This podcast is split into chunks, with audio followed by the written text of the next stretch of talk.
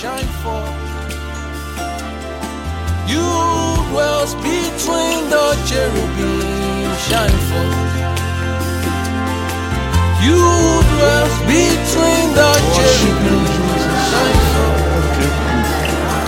Thank you. You dwells between the cherubim, Glory to God.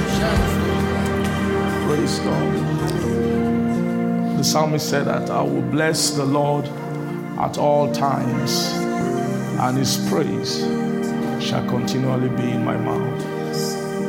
Um, worshiping God is one thing we have to excel at. We need to do more about that. Um, being some of us haven't learned how to generate worship from within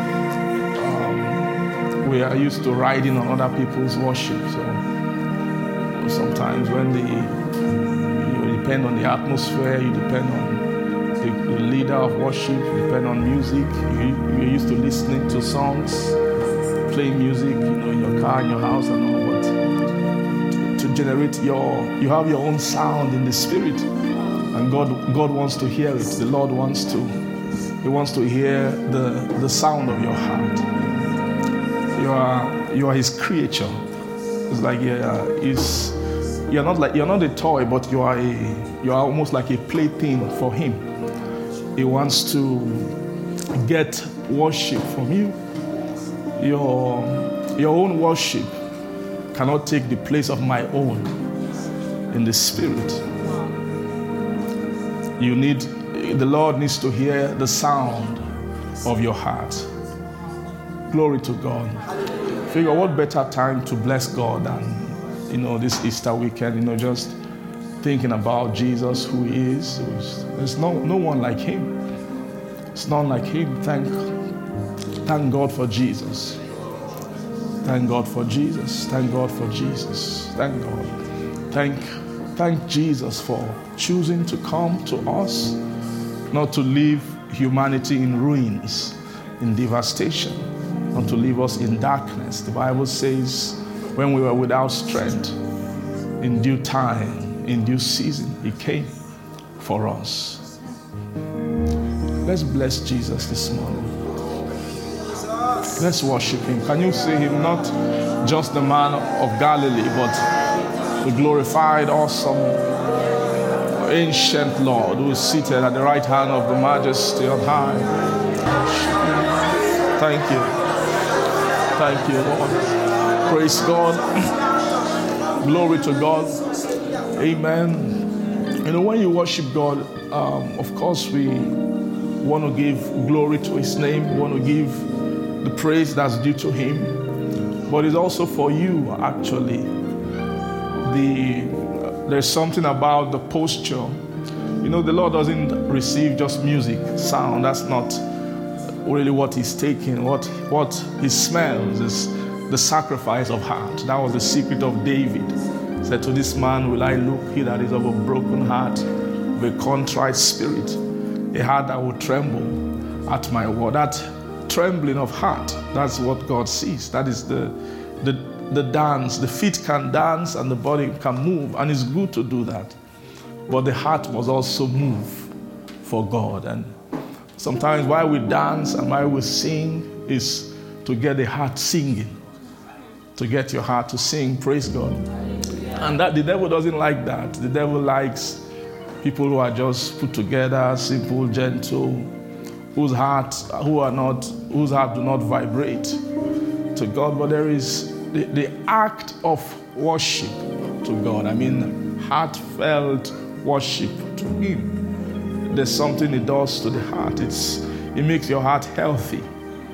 It's in the place of worship you can, you can, uh, there can be an, an actualization of brokenness of heart. Sometimes you don't know what he means until you say it. When you, when you, when you open your lips, you loosen your heart to pick up the, the things. You call to remembrance with true words. Words are powerful. It reminds you who God is. God is not your mate. God is not, uh, He's a creator. He's worthy of all praise. There's nobody worthy of worship. You're not, no, no one is worthy of movement of your heart. No one is worthy for you to, for you to. It's before Him whom we have to do. It means all you're doing, all your living should be for Him. He made you. He created you like the, the elders said that when they cast their crowns before Him, Revelation chapter 4, they said that, they said, what, what, what did they say? Holy is the word he said that you are worthy to receive all glory, sorry, and all, uh, and all of that. That for you you made all things, you created all things, and by for thy pleasure they are, and were what and were created.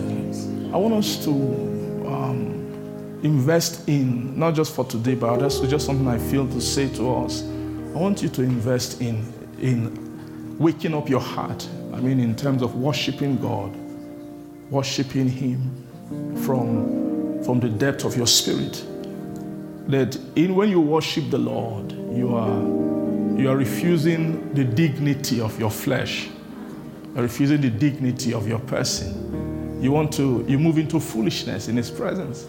You, you, you want to be like a baby who's sing, just sings, you know, without losing the consciousness of your person. It's, it's healthy to do that, to bless God. And you can, you can grow in it, you can become better in it, you can become stronger in it. Praise God. The devil doesn't like men being broken. That's one thing he hates. He hates broken people. He wants us, not just your body, but he loves your heart to continue to take its seat in the, in the, the seat he has given to man. Sit here, take this shape. Is a cast he has put, a jacket he has worn on flesh. I say, don't move out of this posture. You know that posture of consciousness of yourself, being together. Be, you know, you have your thoughts, you have all of those things, and we carry those things into God's house and we take it back. And the devil likes those things. Like we're talking about changing transformation. You know, we've, by God's grace, we've been looking at the, the ministry of grace. How the grace is to build you, to develop you, and all of those things. At some point, grace will jam that frame, that inward person, when you want to shift you. And I'll tell you, a place where you get breakthroughs in the spirit, in the shift of your person, is in worship. Sometimes just reading the Bible, you might not have that. But when you are worshiping God, worship does something. It's like when you, you know, when you sing, the, the lyrics you sing are things that are lying. You're trying to, you're trying to capture the exactness, the, the truth of who God is. As, that's why it's good to sing the scriptures. When you sing scriptural lyrics, there's so much more in that song than, than you know. There are some things that you won't know. The reality will not hit you until you sang it and sang it and sang it and sang it and sang it. Then the reality of that thing will what? Will, will hit your heart. Praise God. The Lord was talking to me at some time back, I think it was last year, and was telling me that um, it, it, it, cast my mind back to um, Word of Faith. And you know, we, Word of Faith, we used to do a lot of confession that's an integral part of word of faith. You know, you confess the word. You just keep, the idea is you keep saying the word and saying it until something about the word shifts your inward reality. And then it, it's keeping the word before you. And that's really actual meditation is keeping the word before you to, to, it will make war against any contrary instinct in you against what the word says. And the Lord was saying that word of righteousness, we don't have emphasis of meditation on scripture or on things like on the word like that in, in that kind of way that word of righteousness does it. Sorry word of faith where you just keep quoting the scripture constantly. You have the scripture which you quote but he said that that thing is actually a law. It's actually a law that you can never break the law of of constant saying of scripture. But i said does that mean we are violating should we carry on you know confession of scriptures that regimented way from word of faith. The Lord said, No, no. In the word of righteousness, with a higher light, you do it at a higher level. And said the higher level is that you mix your music with it. You should not just be quoting scripture. It should be the scripture with your sound, with your melody. And he said, You've already been doing it. He said, All the songs I gave you guys are your confession. So don't take those songs lightly because all these songs, they are scriptural uh, truths about God. Is that when you, you sing them and sing them and sing them and sing them, they, they unlock, they begin to interfere with your inward posture and your reality. Are you understanding me? When you're, when you're singing song about how, how great God is, his valiance, his victory over sin and death, singing the scripture, you sing it, learn how to sing it, and then generate. The, every song has a spirit. Don't just sing the song without awakening the spirit that is within the song. When you are doing that, there's an alignment that happens with heaven. Let's just take two, two more minutes. Just bless him. Now, we're not singing. I want you to just lift up your voice and just bless Jesus. If you have a, a melody in your heart, just uh, raise it to him. Thank you.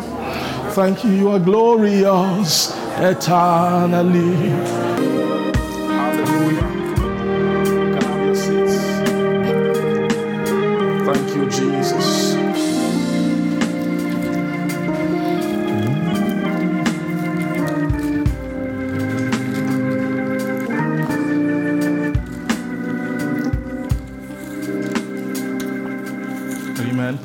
Uh, greet someone. Say, I'm happy. I'm happy to see you. Say happy Easter to you.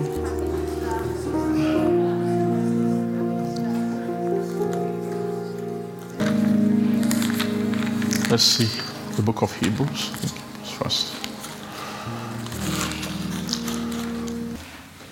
Hebrews chapter 1. Praise God.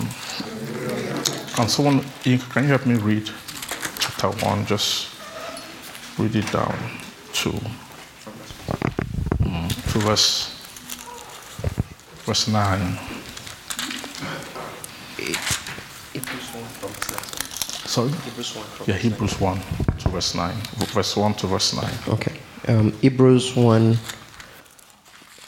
from verse 1 God, who at sundry times and in divers manners spake in time past unto the fathers by the prophet, hath in these last days spoken unto us by his Son, whom he had appointed heir of all things, by whom also he made the worlds who being the brightness of his glory and the express image of his person, and upholding all things by the word of his power, when he had by himself purged our sins, sat down at the right hand of the majesty on high, being made so much better than the angels, as he had by inheritance obtained a more excellent name than they.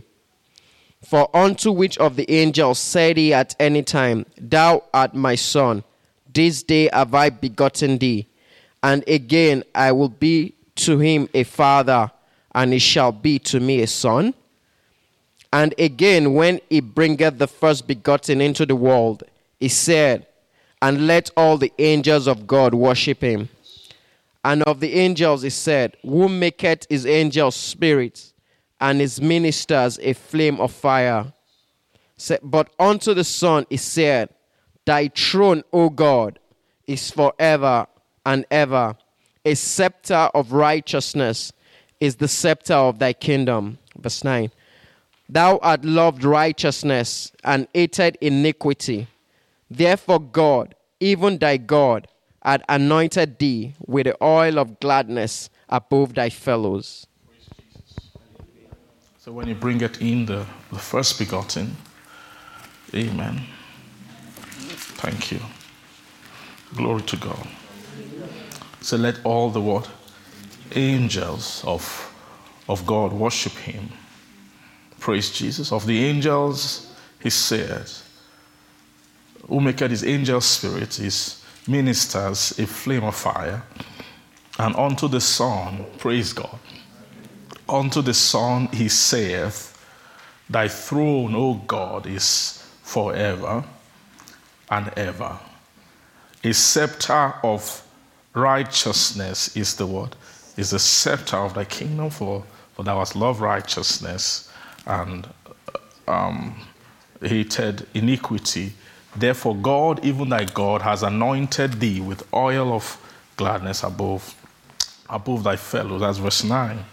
Then verse 3, praise God. Um, okay, verse 2, he says that in these last days, spoken to us by his Son, whom he has appointed the heir of all things, by whom also he made the worlds, who be in the brightness of his glory, thank you, Jesus, the, the express image of his word, Person, and upholding all things by the word of his power, when he had by himself first purged our sins, and then he did what? He sat down on the right hand on of the what? Majesty. So the the when say say when. That word when he had it. When has to do with almost like time. When you say when it means that at a particular junction in, or junction i don't know in time he had he had by himself. Praise jesus. Uh, when he has he said when he has by himself i love the word by himself purged our sins and then sat down on the right hand of what? The majesty on high. So so at this time when when they say he purged our sins is the time when he became. So and then you see the word who being is describing like a, it's like an estate a state which jesus came into. And so you, you cannot really disconnect the first part from the second part that the first part is tied to the second part. The first part is telling you about his being. Why is his being important? Because what he wants to do he must do by himself praise god. What he wants to do he wants what? He must do by himself. So if he wants to, to purge sins by himself there's something about his being must have the the what it takes in him his person must constitute the things that can cause sins to be purged so you're seeing two things which he which which his being gave him um, ability to do the first one is the purging of our sins praise god and the second one is being able to sit down at the right hand of, of the majesty on high. Praise God. Uh, so, who he was or what he became is what we call here the, uh, the brightness of his glory and the what? The express image of his person. This is awesome. This is wonderful. Amen. Um, the brightness of his glory is talking about Jesus as a man. Imagine what a statement. This was a, a boy, the Bible recorded when he was born in the Gospels. That baby who was born in the manger, who they were hiding from Herod and co, is the one they referred to now in Hebrews chapter 1 as having, or not just having, it says being. Do you understand that? Being the, the brightness of the glory of God and the what? The express image of his person and upholding all things by the word of his power. Praise God. He, he does what? Upholds all things. The word upholding there means that um, in his in his being, things don't fall, or, or it, it, it- to uphold. When you say, ah, is an up, um, to uphold the law, for example, to uphold something means that you don't violate those things. Praise God. To uphold the, the law says you means that you don't break it, you don't violate it.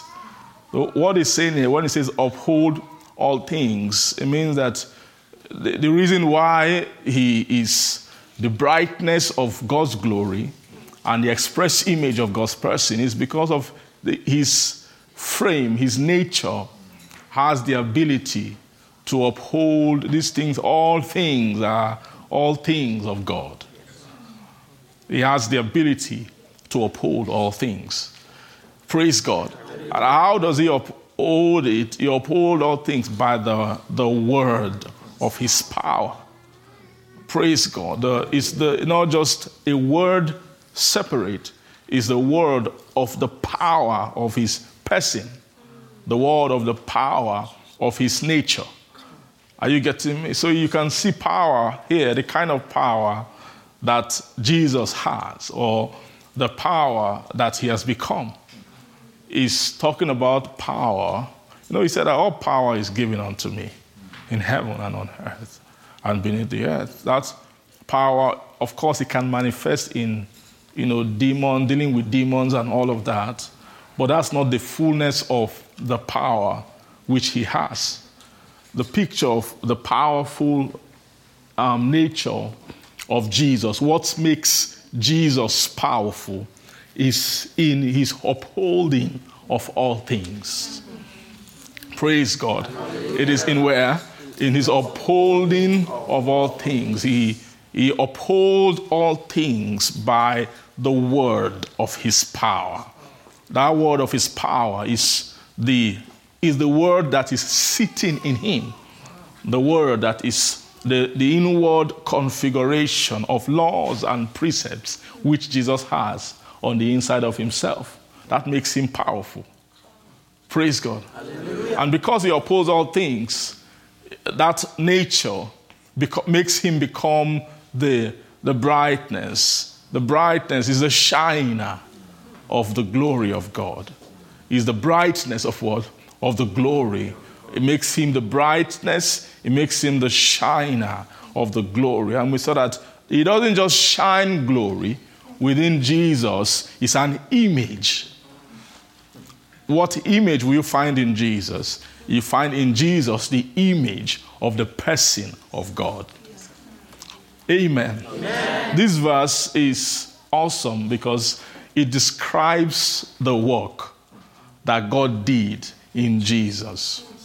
You know that work that was described in Ephesians chapter 1, which he wrought in Christ. Praise God, was talking about the opening of your eyes, right? You have the eyes of your understanding being enlightened, you might know what the hope of his calling, the riches of the glory of his inheritance in the sense. And then he calls it the exceeding greatness of his power to, to us, word, who believe. Now, this is also an interesting place because this is now tying you to that word of his power, which you saw in Hebrews chapter 1, because without Ephesians 1, verse 19, you can re- remove yourself from uh, ah, this was just the from uh, ah, this was just the a Godhead operation, or they, it was their own child they brought, and they did what they like to him. What's my own concern in the matter? He came from them, they, they did their thing, he went back to them. There's a way we can remove ourselves from it, but you cannot. He's, speaking, this place is telling people what things, the reason why your eyes should be enlightened. In fact, the, the, it calls it the hope. You must see it. The eyes of your understanding being enlightened Praise Jesus. Hallelujah. That you might know what is what? The hope of his calling. I love that. They now added the word calling there. That you cannot dissociate yourself from that calling. Praise God. I love there's something the, the, the death, the resurrection, the raising up of Jesus, everything about Jesus' raising is by implication the definition of a calling for all mankind. Praise Jesus. It wasn't just something that God had wanted, wanted to do in their child. Praise God. There is an implicit calling in the person who Jesus became. And that calling, every man's eye, you must be open to see it. Praise God. To, to see Jesus. You know, that's something that has been denied us for a long time. The ability. You know, Easter season, normally you celebrate, thank you, I can sing, and you won't hold it against me. I was just on the, on the radio coming here, just listening to Easter songs they were singing about grace and all of that on the Christian station, and I was just, this is nice, you know, I love it.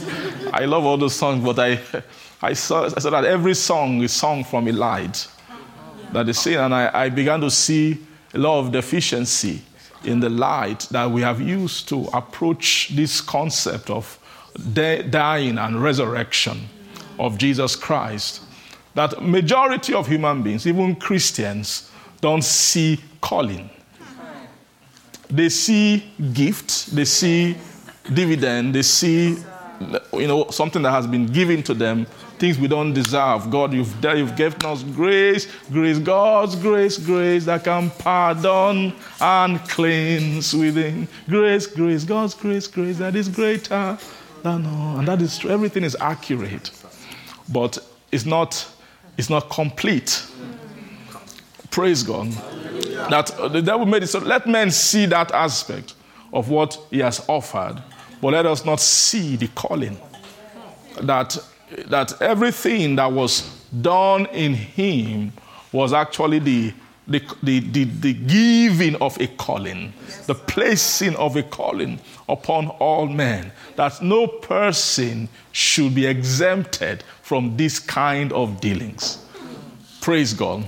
He said, The eyes of your understanding being enlightened, that you may know what is the hope of his calling. And then you know the hope of the calling, and what then he calls it the riches of the glory of his inheritance in the saints.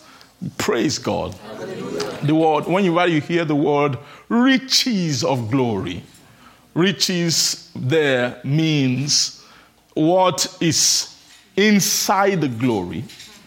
Riches of glory means what is the keeping, what is the glory keeping. The riches of glory means the, the, uh, the, the, the, it's almost like the invisible, the secret weight is also called the weight of glory. And when he said that the sufferings of this present time cannot be compared, what? To the glory that shall be revealed unto us. Praise God.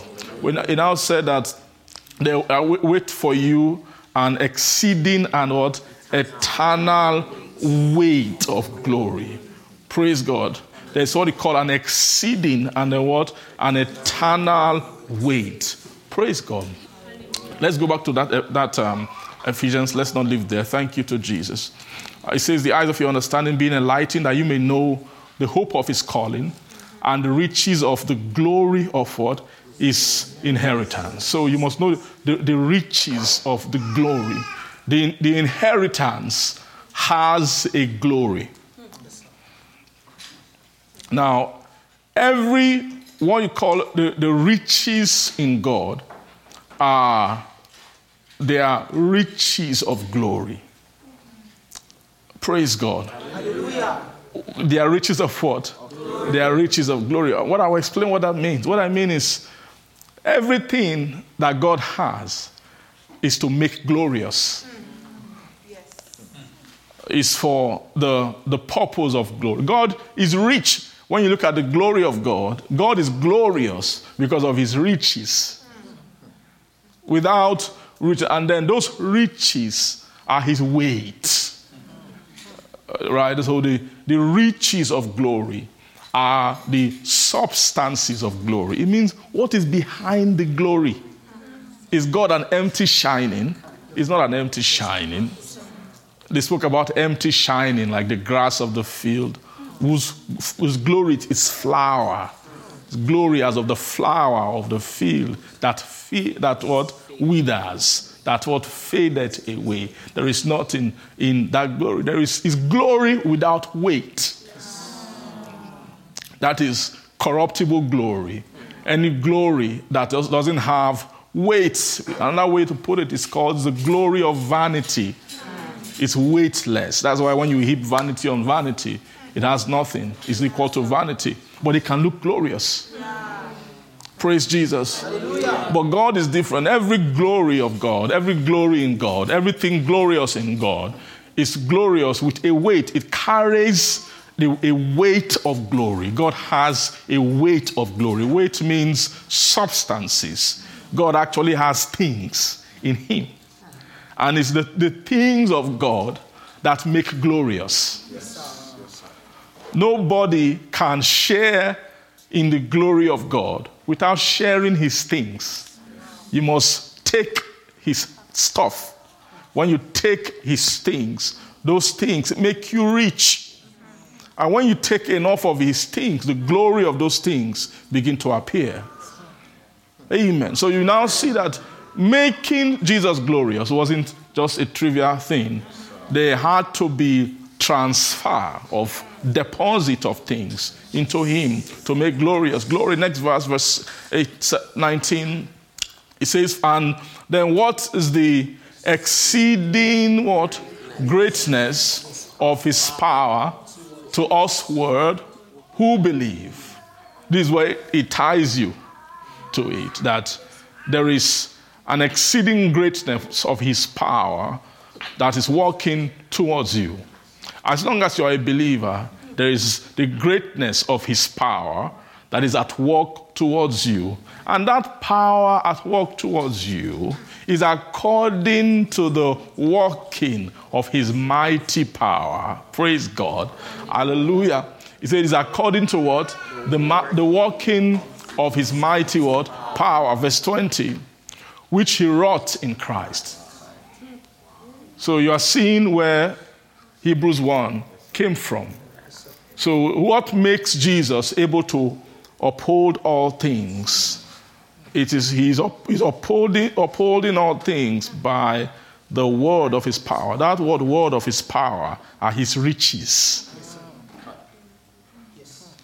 So you can the, the word of his power are the riches of glory. Glory to God. Hallelujah. The, the word of his power are what? And those things were that makes him glorious. They were wrought in Christ. When were they wrought in Christ? When were, when were they wrought? When he raised him from the dead and then set him as his, at his own right hand. So, are you, are, you, are you comparing this verse with Hebrews chapter 1, where we read? Where he raised him. He wrought in Christ. He raised him from the dead. And then he set him. And in that, the way they put it in Hebrews 1, when he has by himself purged our sins, and then what? Sat down at the right hand of who?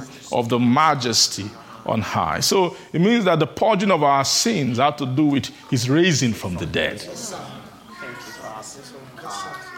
by himself. So when they were raising him from the dead, they were raising a person whose, whose, whose in him is the potential of, for the, the purging of sins. The word purging of sin is not forgiving, it's not making God happy and saying, God, you know, there's a way we picture that thing. Maybe he went there and said, God, I brought my blood. Oh. You see all of them, they are all sorry.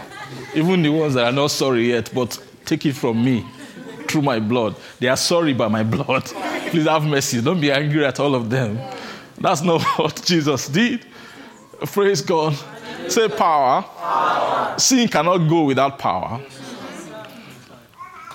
You've, you've, glory to God. Do you agree that sin is powerful? Sin is powerful. When they say they, they purged your sins, so if a man purged your sins by himself, means he is powerful. The word purging, have you ever heard of, have you tried to purge something before? To purge means to, to take it out. Not just to purge means by force, remove it. It wants to hang around and stay.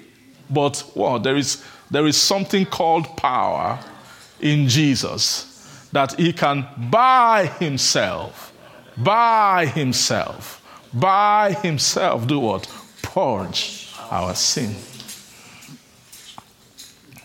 So, let's see this, which he wrought in Christ when he raised him from the dead and then set him in his own right hand, verse 19 again, back to verse 19, sorry.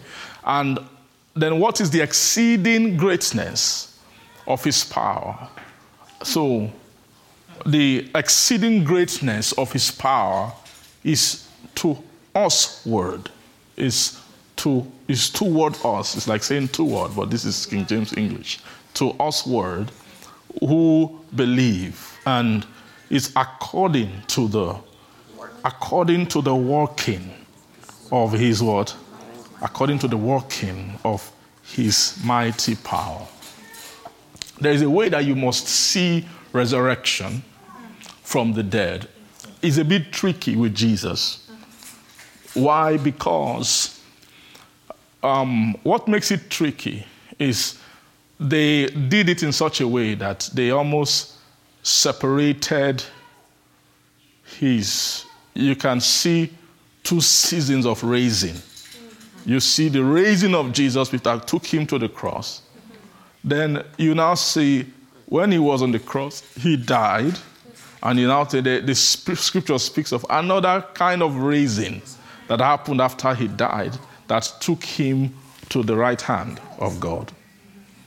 So when we read the Bible, you see it in those, when you hear the word raised, raised, raised, you say, okay, what is this? Is this talking about Jesus being raised as a person, growing?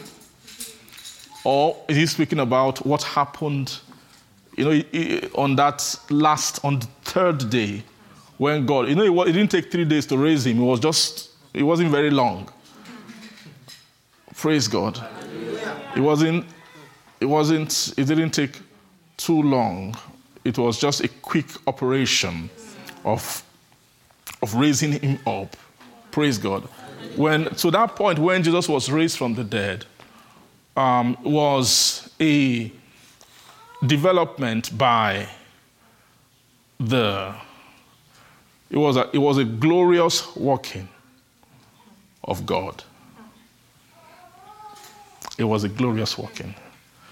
For 33 and a half years, Jesus was being raised. Well, well, how was he being raised? He was raised by, it was Jesus was undergoing the discipline of his building. That by the time Jesus was walking around in Nazareth and doing ministry on the earth, his building was almost being completed.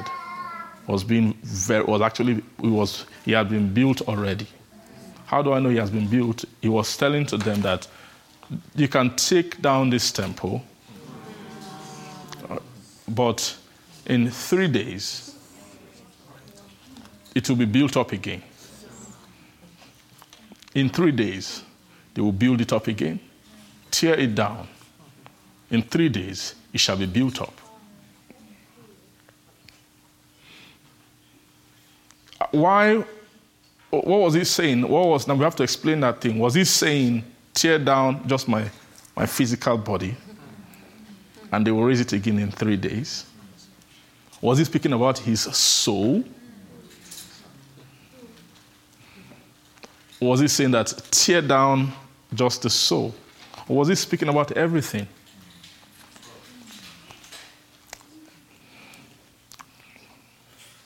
Amen. Amen. It's clear that it has to be everything about him. Why did I say that? The body one, one is, is very clear, it's visible.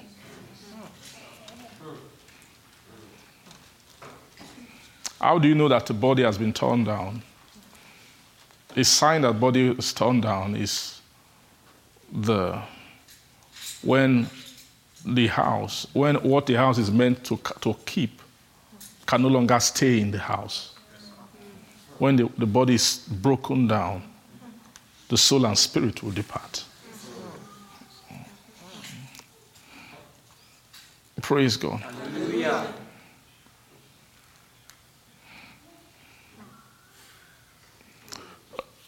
Let me say something. Do you, I, I'm not totally convinced that it was only the beating that killed him.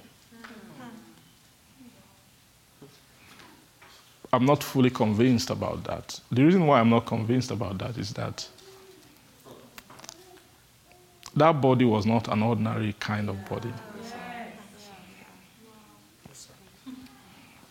It wasn't like it's not the kind of body that you just like after Jesus died, many of his apostles they tried to kill them, they couldn't. That was one thing about John specifically. They tried to really, they did everything to kill him. If you read the historical records, he just could not die. They just banished him to an island. Okay, please leave everybody, go to another place. They just they couldn't kill them. Someone like Paul got into that kind of place. When you, you look at his language, is that if it's to stay, if I, to, to, to be right, to be to be absent from what body is to be present with the Lord. He says, For you that I'm staying, but left to me, I will go. It's as if, it's my own choice.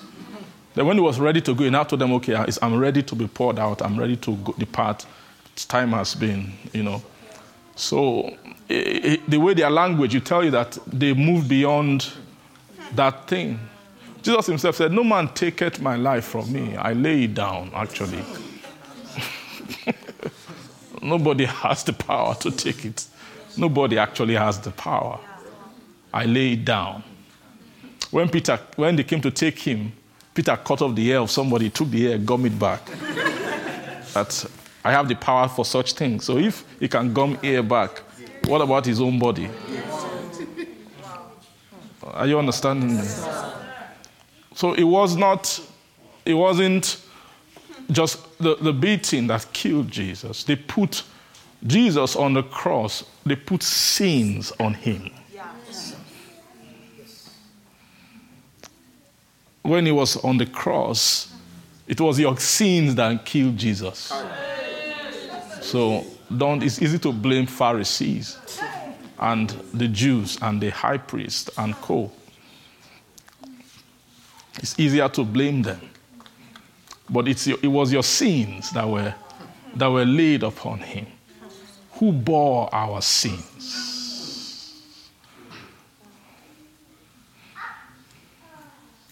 He carried our iniquities on himself.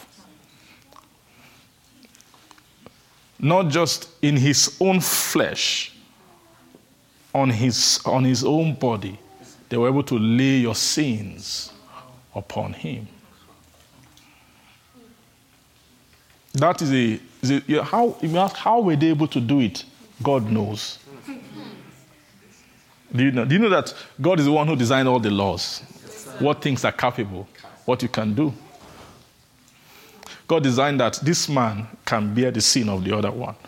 There's a, there's an, a, a transaction of the spirit that somebody, it's the, it's the, it's actually the law of intercession. It's the law of intercession. It's the law of um, praise God. It's not just intercession. It's the, um, the word intercession means more than we know.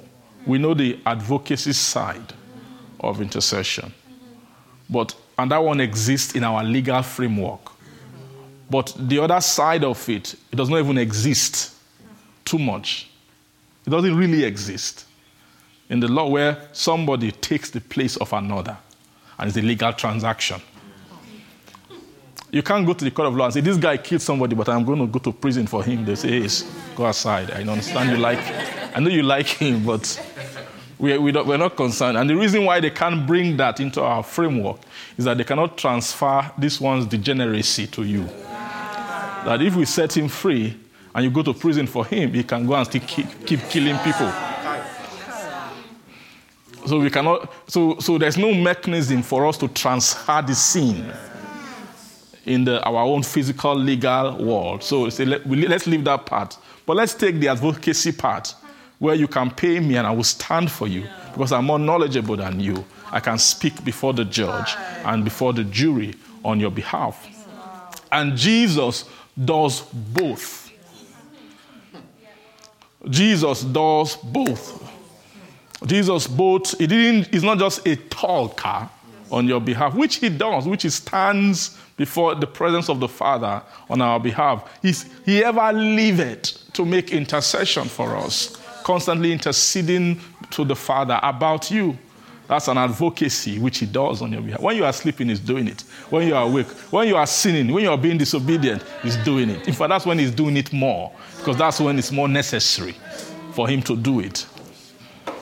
Glory to God. But, it, but who himself bore our iniquity? He, uh, no lawyer will do that for you. The lawyer will talk and talk with his suit, and then after a while, at the end of the day, when they read the judgment, if he tried and they set you free, you will jubilate. If he didn't work and you go to jail, you shake hands. So the Lord be with you. Praise God. And he's off to the next client. Amen. So, so we fully cannot use our legal thing to judge that, to, to see all that Jesus is and what he meant. But I want you to realize that he bore, there's a way that he bore your, your sins. But he, he took your sin, but it doesn't make you completely free. That, that operation is like a transaction in the spirit.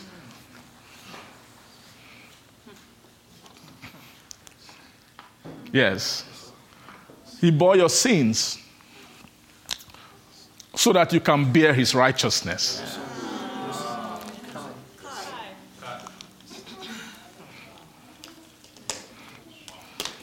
Satan didn't see the second side. That's why he was too happy with the first side. When the Lord brought the idea, okay, can we do a transaction? Let, let's, let's take everybody's sins to Jesus and let's kill him. I will give you the right. Satan, go and kill him. We want to, I know you've been trying to kill him since, but I found a way for you to kill him now. Let's take everybody's sin and put it on him. And you know that once, once that happens, you know I have no legal right to stop you anymore. And when they were headed, ah, his light bulb went off. You mean, wow. You mean, when you can do that? He became happy. He said, if the prince of this world had known, they would not have crucified him. It means that they only saw one side of the transaction. They didn't know that that thing. So that, that would tell you that the wisdom of redemption is not a, it's not a cheap wisdom. Hmm. Yes, sir. The, it means that that thing is not among the angelic. In all their, you know, we talked about how heaven is the school of everything and all that. It means that in all of the angelic awareness and knowledge, that thought of redemption wisdom is not part of the knowledge which they retain. If they had known, they would not have crucified the Lord of glory. Means that the devil actually did not really know. It means that Satan, he has limit. That's where you began to see the limit of his understanding.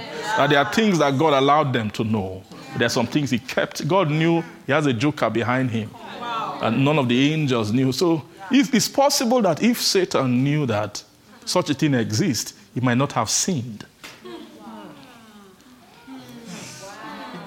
You know, devil's sinning wasn't just impulse. He has calculated everything. Yes.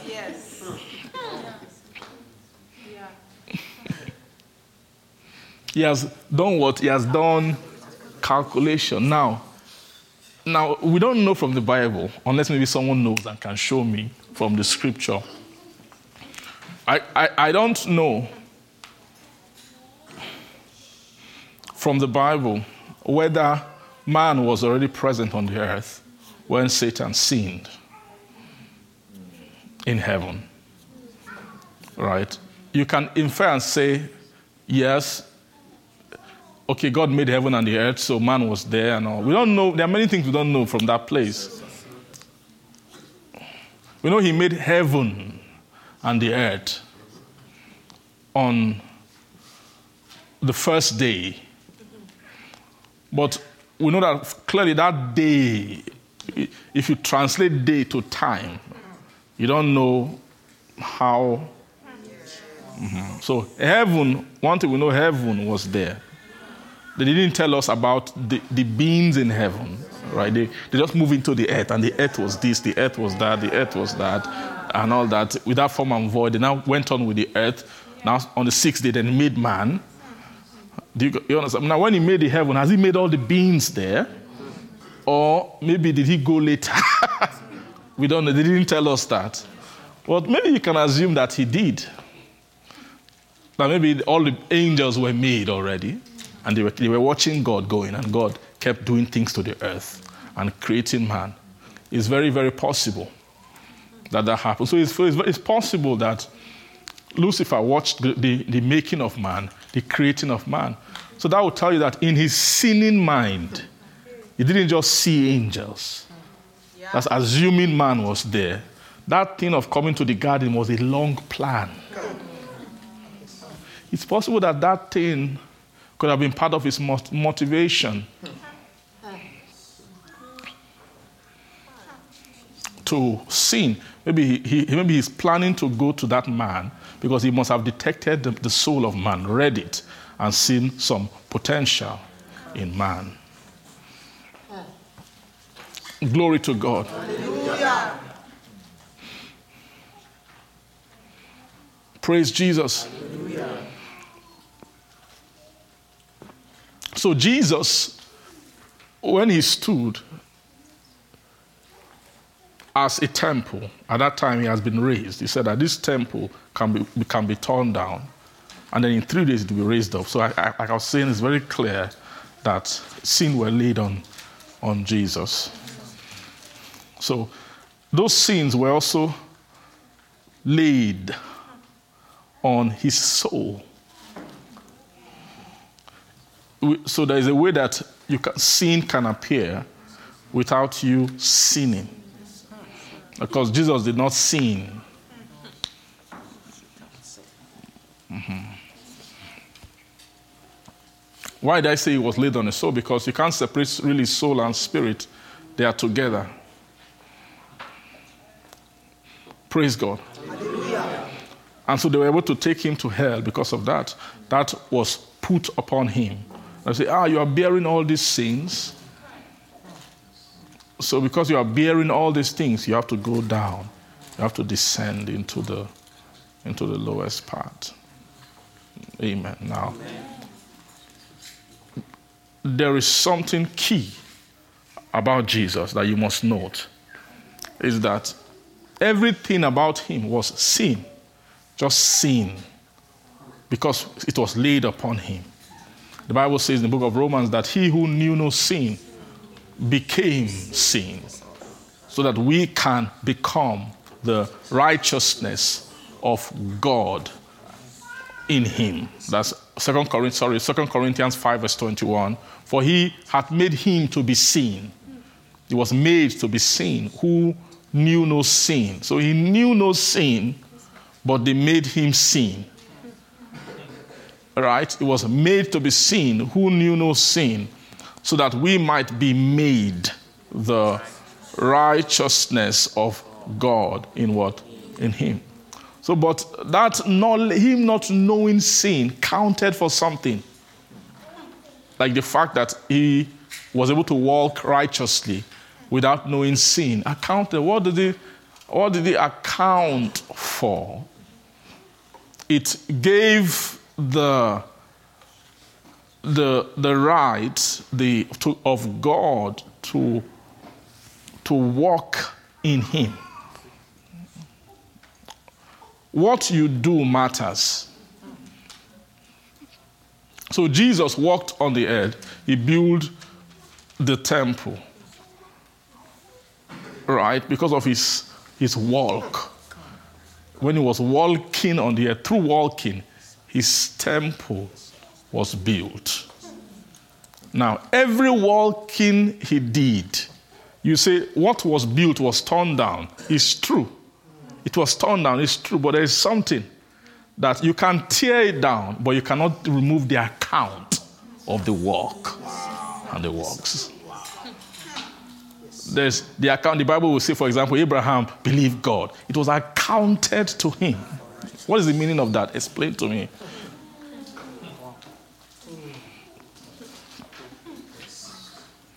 You know, it wasn't just Abraham, it was the pattern of the, the faith of the men of old. Right? They were walking, but their walk couldn't produce your kind of soul salvation in them. But they could, they could, they, but it was accounted to them.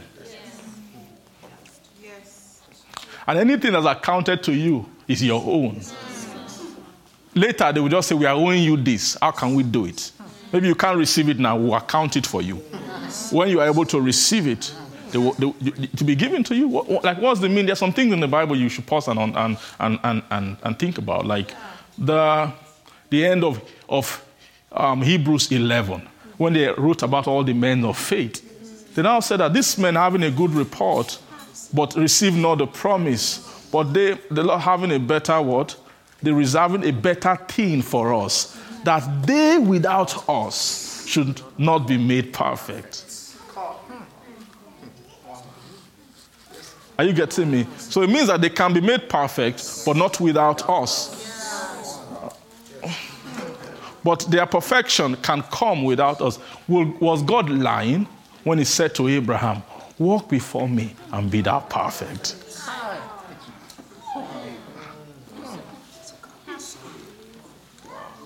It means that all those men, they had accounts with God. You can't tell me that because you're born again, you're, not, you're born again, you're not walking in righteousness. That you are, you at the end of the day, when they match it, you're now, they will throw away the work of all those guys with us. Means you don't understand a lot of things. There, this is a sense we might not really know. There's something called account with God. God has account inside of Him. Say account.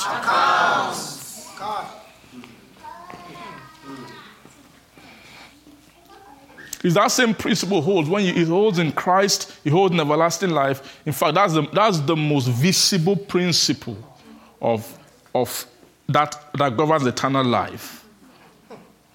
Do you know that? That when they begin to, when God comes with his life, it's based on account. That eternal life. What is the account? It's account of works. That's a, that, that work, so my work is before me, my reward is with me. My work, I put my works first. Let's see who will do them. The reward for the works are with me. When you are doing the works, you are, you are raising, you are, you are having an account which God will look at when it's time to give. A, it's, it's actually a principle in the spirit that you might not have come into something fully, but you have an account for it. Because it's not everything you can receive at every time.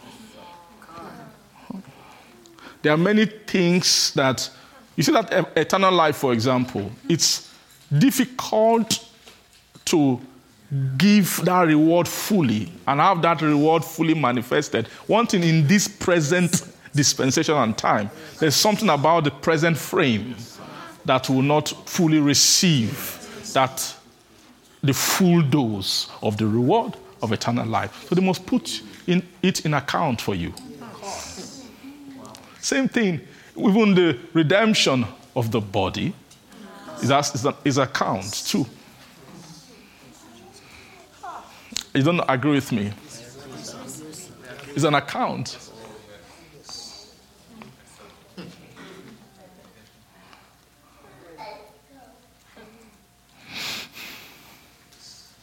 When the Bible says that we shall all sit, stand before the judge, 2 Corinthians chapter, chapter 5 or so, we shall all- stand before the judgment seat of Christ, and all of us will receive what?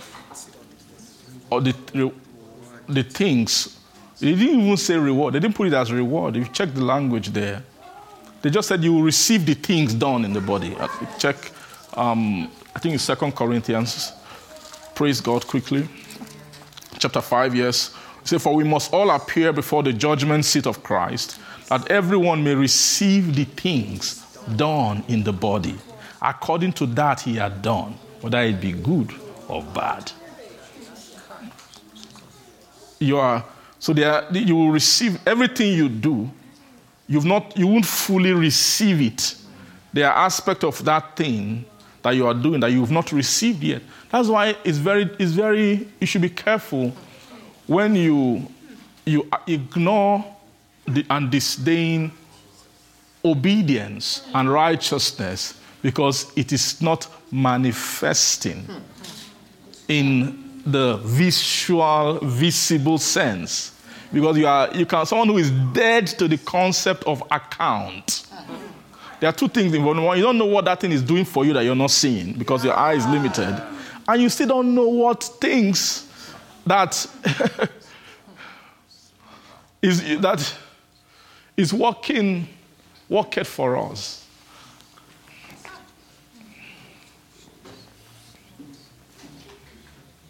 Our light affliction, which is but for a moment, 2 Corinthians 4, verse 17. Our light affliction, which is but for a moment, worketh for us a far more, see it, exceeding and eternal weight of glory. Is there verse 18? What, is there anything there? Let me see.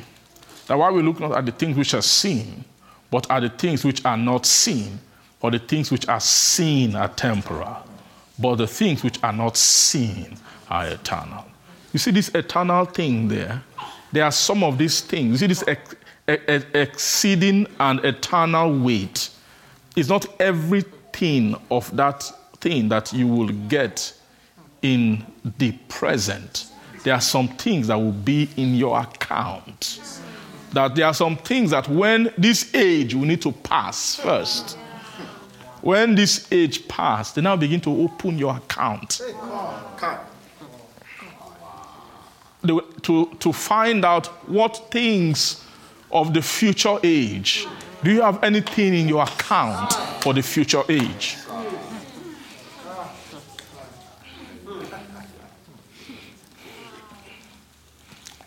That's one of the, the powers, praise God. Hallelujah. You know, that's one of the, the sense also of resurrection as well. Remember in Second Corinthians chapter, First Corinthians chapter 15, it was speaking concerning how corruption we put on incorruption. We were speaking about different kinds of bodies. There are bodies terrestrial, their bodies celestial. That as one star differs from another in glory, so will be the resurrection of the dead. So he's saying that in resurrection, you will be able to, there will be some kind of difference you will see in resurrection.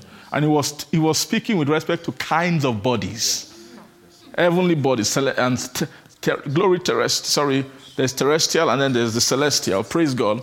It says that as one star differs from another, he's now speaking about their shining. As one star differed from another in glory, that so there's one, sorry, glory to God, let's, for there's, amen. For one glory of the sun, another glory of the moon, and another glory of the stars. For one star differeth from another star in glory, verse 42. So also is the resurrection of the dead. It is sown in what? Corruption. It is raised. So, what's the meaning of sown in corruption? If it is sown in corruption, it's not every corruption here that means sin. The, the corruption here is talking about fabric. Right? The, the fabric you know, you know, corruption is higher than when you say corruption is higher than sin. Right? There is sin causing corruption. You can deal with sin, but you've not dealt with the corruption that sin caused. Corruption has to do with the vessel, the, the has to do with material. It's, corruption is a material term. You, how you, you, you make it corrupt a material. Praise God. When the Bible speaks about the corruption that is in the world through lust, right? Lust will produce corruption. That corruption is in the world through lust. Now you can deal with the lust of a man. When you call it worldliness is sin, is the house of sin. When you deal with all the lusts of a man, deal with the sins of a person, then you now have to now now begin to deal with the corruption that when that, that sin was reigning, it was causing a corruption in the soul. One of the main purpose of, of everlasting life is to deal with corruption.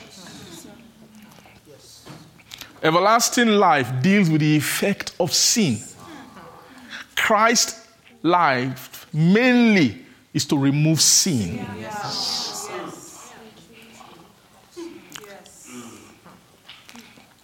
You understand me? Christ's life is to do what? Is to remove sin. What is sin? Sin is a sin was manufactured by Satan. Sin is things that are wisdoms of Satan, which he created. He interwoven them, moved them into the world. As you're interacting the world, sin magnets to the nature. The world makes sin magnet to the nature. Praise God. Hallelujah. Through lust. Amen. But the main purpose of Christ is to, is to deal with the creature, the creature of Satan.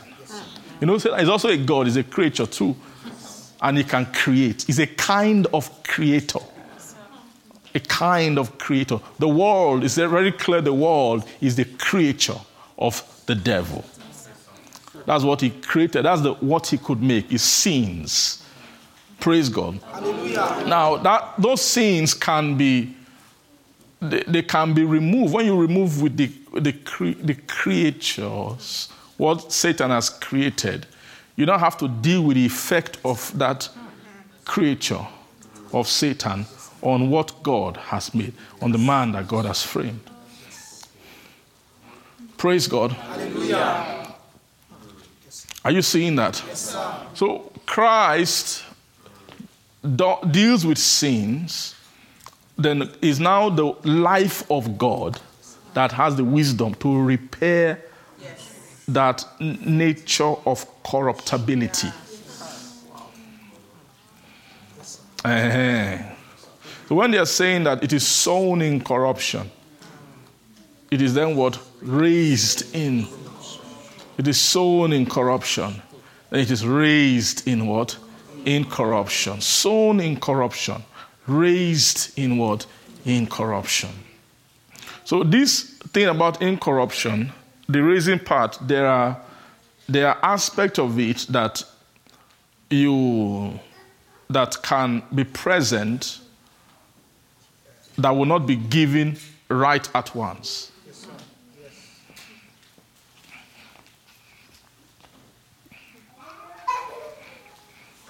Praise God. Hallelujah. There are thing, there, there's part of this thing that has to fall into your account. you can see that even Jesus, uh, at some point, everything Jesus built while he was on the earth disappeared because of your sin and my sin. Their last sin is sin is so deadly and da- evil and damaging. He allowed through sin for the temple to be what? Torn down. But when it was torn down, because he has an account of righteousness.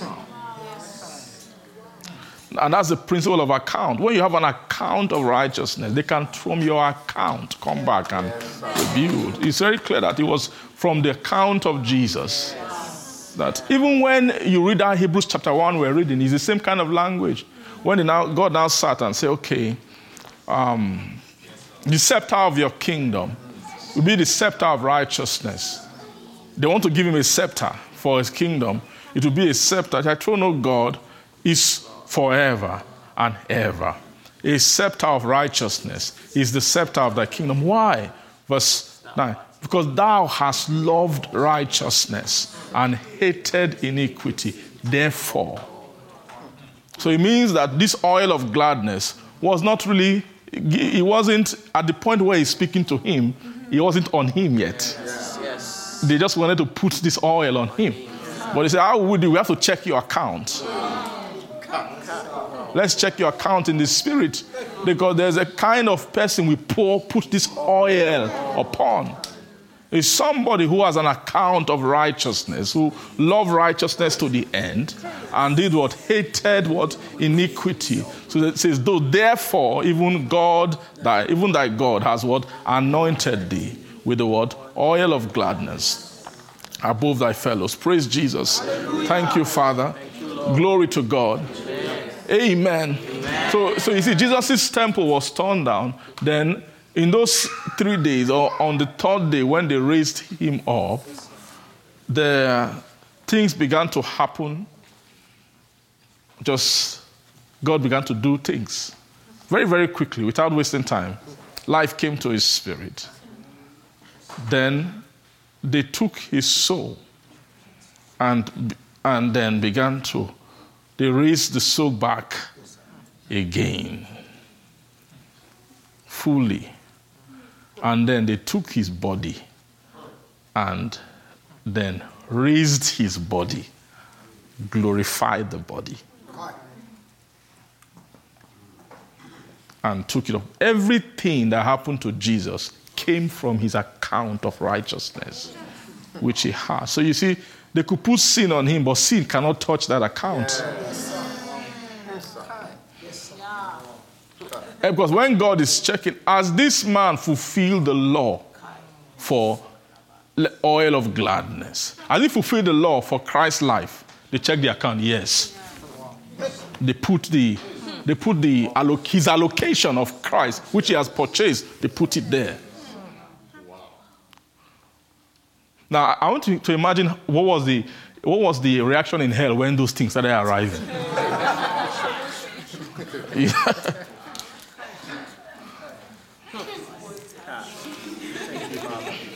It means that when things are coming from account, hell cannot speak.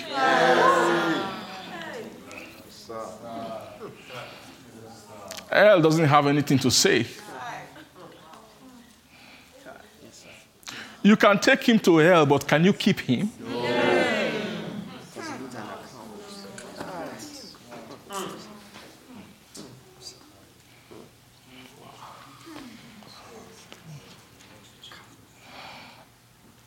Praise God. Hallelujah.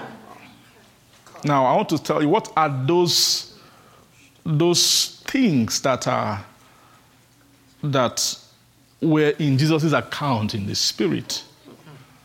They are, they are weights or riches. What do you put in your account? You deposit riches into your account. So every deposit in, in your account in God a deposit of riches. What are those riches? They are His riches, which your work has laid claim to. It's not coming from you, it's coming from Him. Well, you have an account with Him.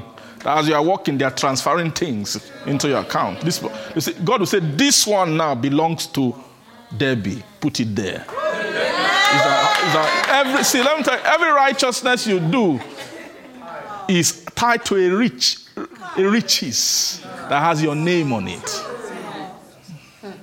They are called exceeding and eternal weight of glory.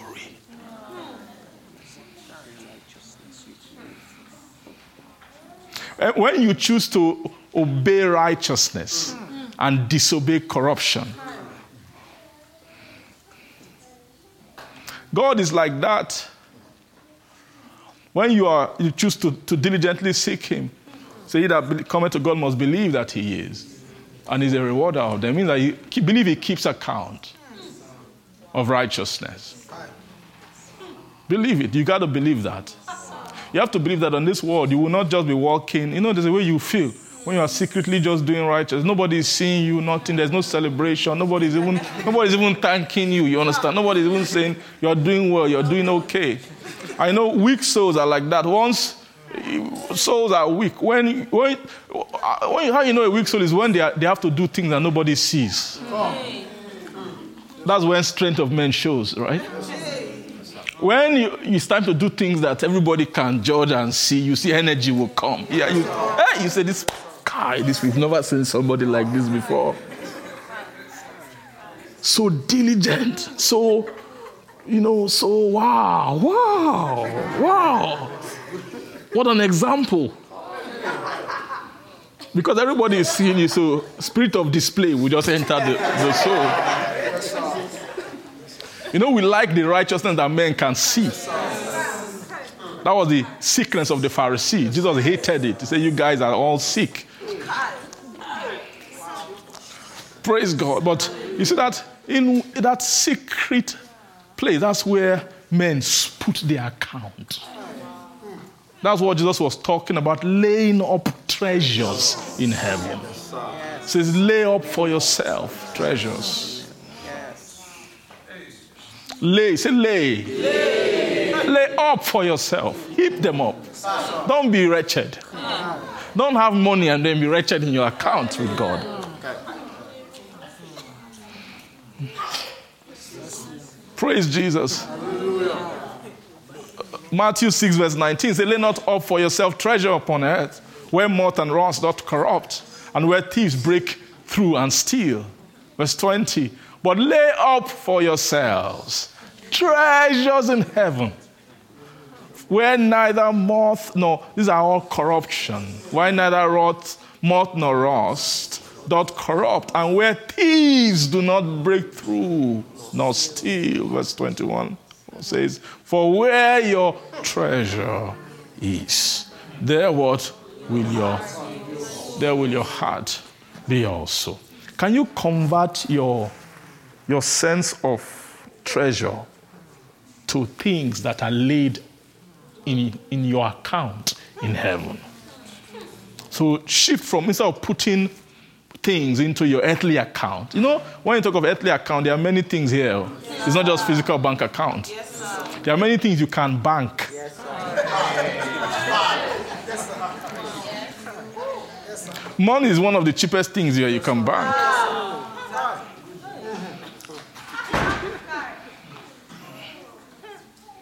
One of the things, the, the, the highest thing to bank is called favor, as far as humanly speaking.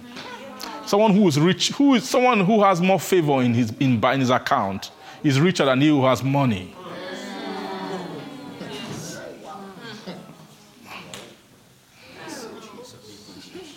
Is richer than who, he who has money. Because when you have favor, you, don't just depend on your resources. You have claim to the favor gives you gives you entitlement or some dividend from the resources of, of others. Yes, sir. and there are all kinds of souls. There are souls who know how to do that, that aspect. You know about money, it's the favor, they know the favor thing.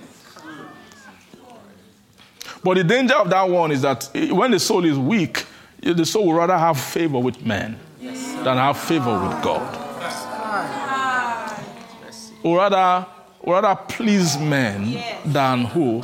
Than pleasing God.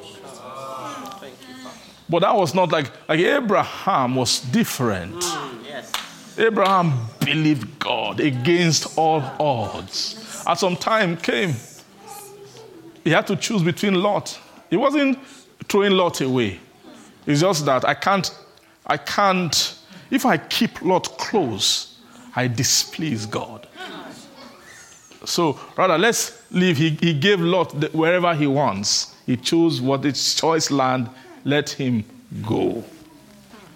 Because of strife. Strife stops inheritance. Who we should fight are the inhabitants of the land. Why should we be fighting each other? Why should I spend my resources fighting you? So instead, I will let you go. Are you, are you, are you able to see that picture as a metaphor in your soul? something that does not agree with your part in the spirit, you're trying to hold on to it. It will be fighting you on the inside. You'll be fighting a war on the inside to keep on hold on to that thing because it has some kind of natural benefit per se or something. And then because of that, because of that strife, it can slow you down from taking what? The inheritance which God has for you.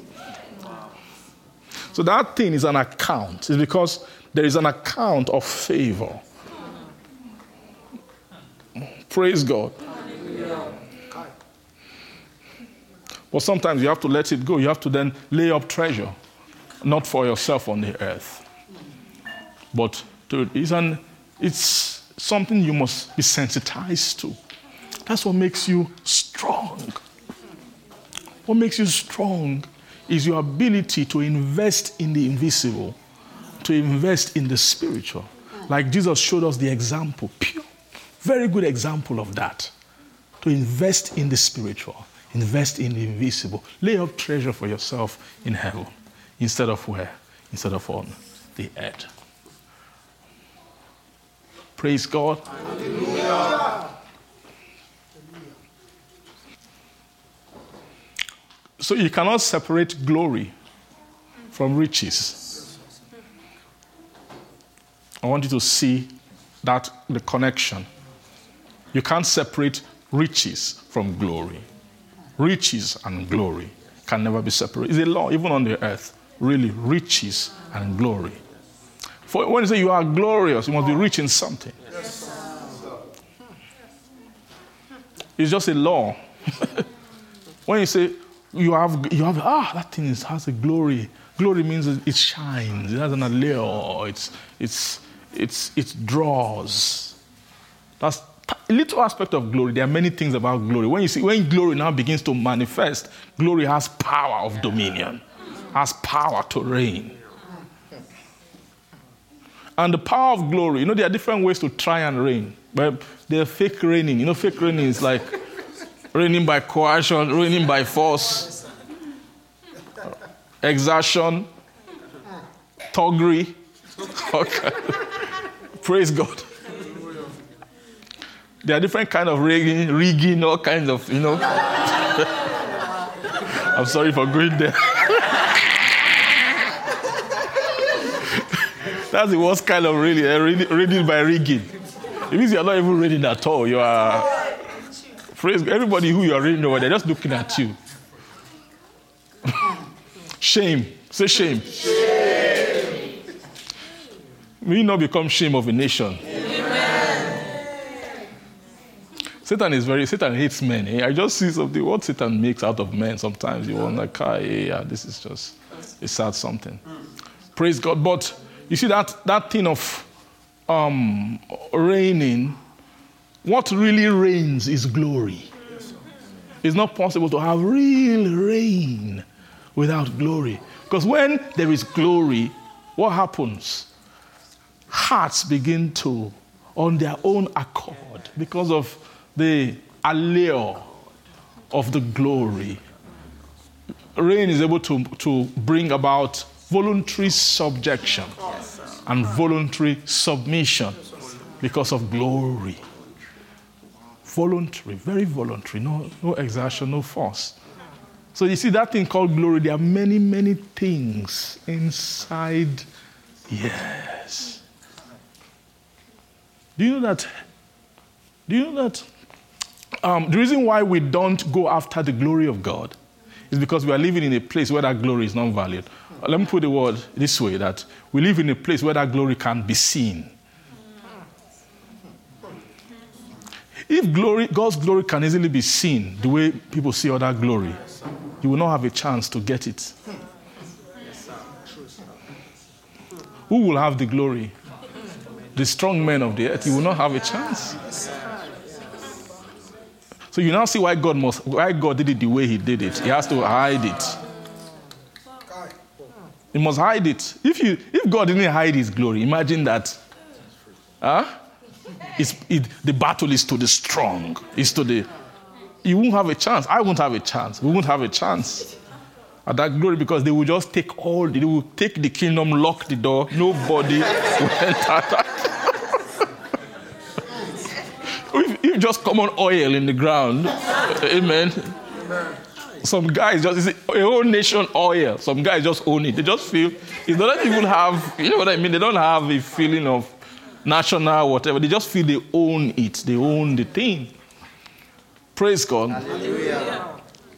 Political power, for example, even in nations like this, the US, Canada, you have a sector of people who can, they don't mind, they can destroy the country as long as they hold political power. Devils. You understand what I mean? So it means that that in the kingdom of God will not, that's why kingdom DNA. God designed kingdom. God designed kingdom to be immune to corruptible mind. The more loss rises, by naturally sight of the kingdom diminishes. Is a law you can never break that law. The more you become lustful, the less you see the kingdom. That was what Jesus was teaching now. Who will inherit the kingdom? Is the least. He brought it, they asked him about the kingdom and who, who will be the greatest in the kingdom. Good question. He began to teach them. God brought little children, except you what you repent and be converted and become as little children. You will not enter.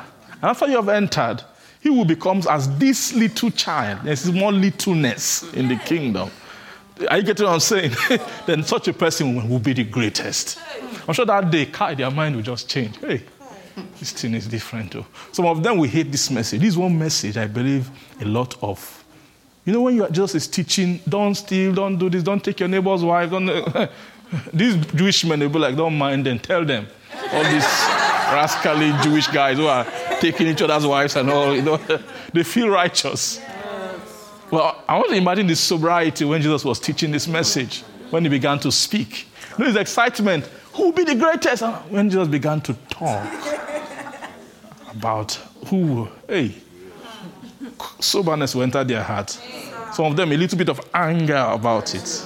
You know, some of them who have planned to be the greatest, they now see the door into greatness. I now realize that it's completely opposite to mine. God is, is smarter than Satan, He's wiser than men. God knows how to design His kingdom so that those who He abhors will not come there.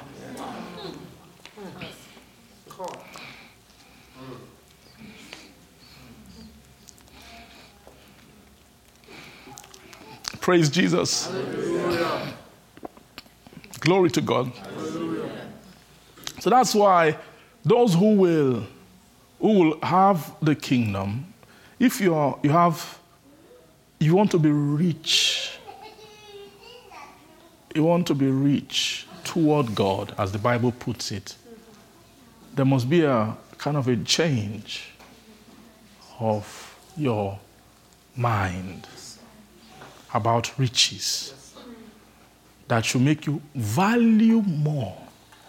You know, that's one thing that Jesus grew in. He, the Bible says he grew in favor both with man and with God. But it's very clear that favor with God is the priority.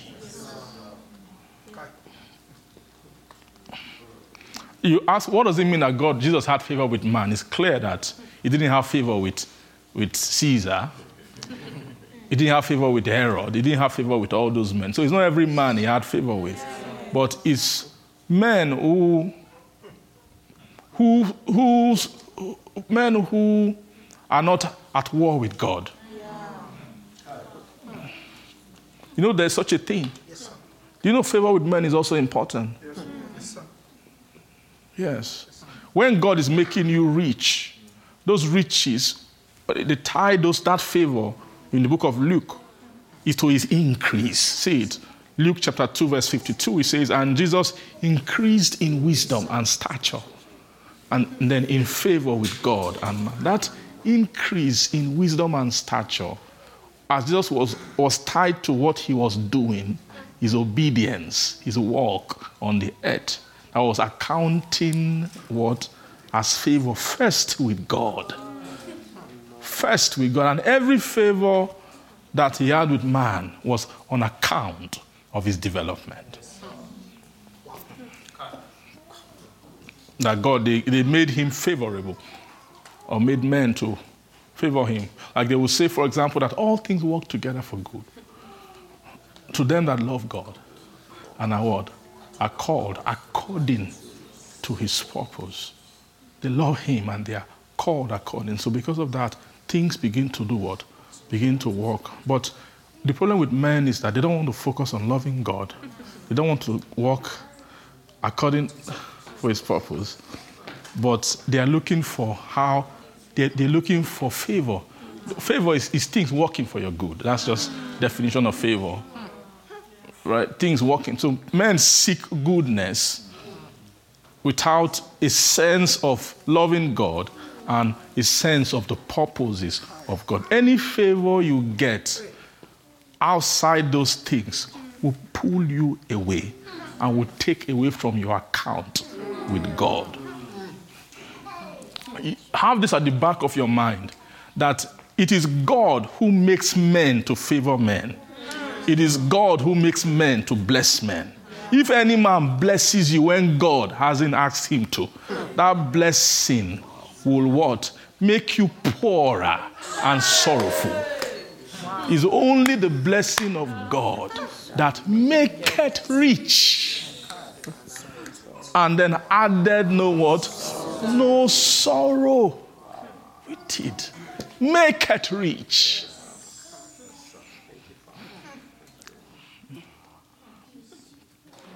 Praise God. So even when you are rich with God, you now see men who are under God's influence, they also begin to favor you. God does that a lot, a lot. Strange men will favor you.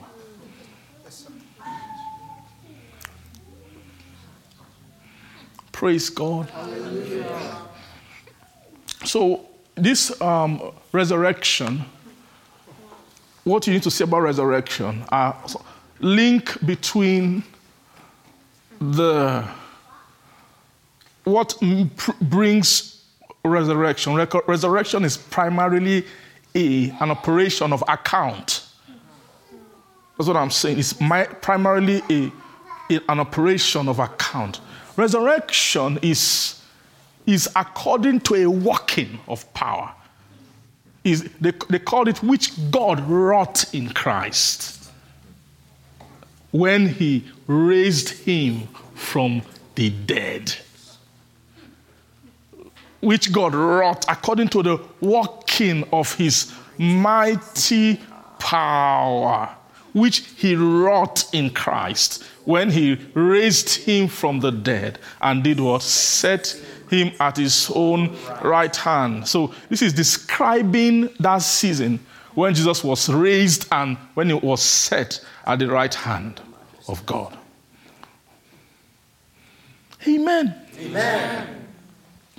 So to engage the power of resurrection, actually resurrection power is a, is a God power. Yes, actually, Resurrection power is what? Is a God power. It is according to his nature. He who what quickened the dead. That's one thing that he does. And called those things which be not as though they were. That's his, that's his DNA. He quickened the dead. He called those things which be not as though they were. That power of his of quickening, according to God, is, is based on account with Him. There is so much about what you need um, your God to do for you that depends on Him working in you. Do you get that sense? It's more of Him working. The Son doeth nothing of Himself. So My Father doeth the work. There's a sense. It is a sense that I played, that played out in Jesus at a level but not fully. It's very clear that when he walked to the throne, also to the, to the cross, at that point, he had developed some raising. Well, what has been raised? Temple. But temple is not all God needs to raise.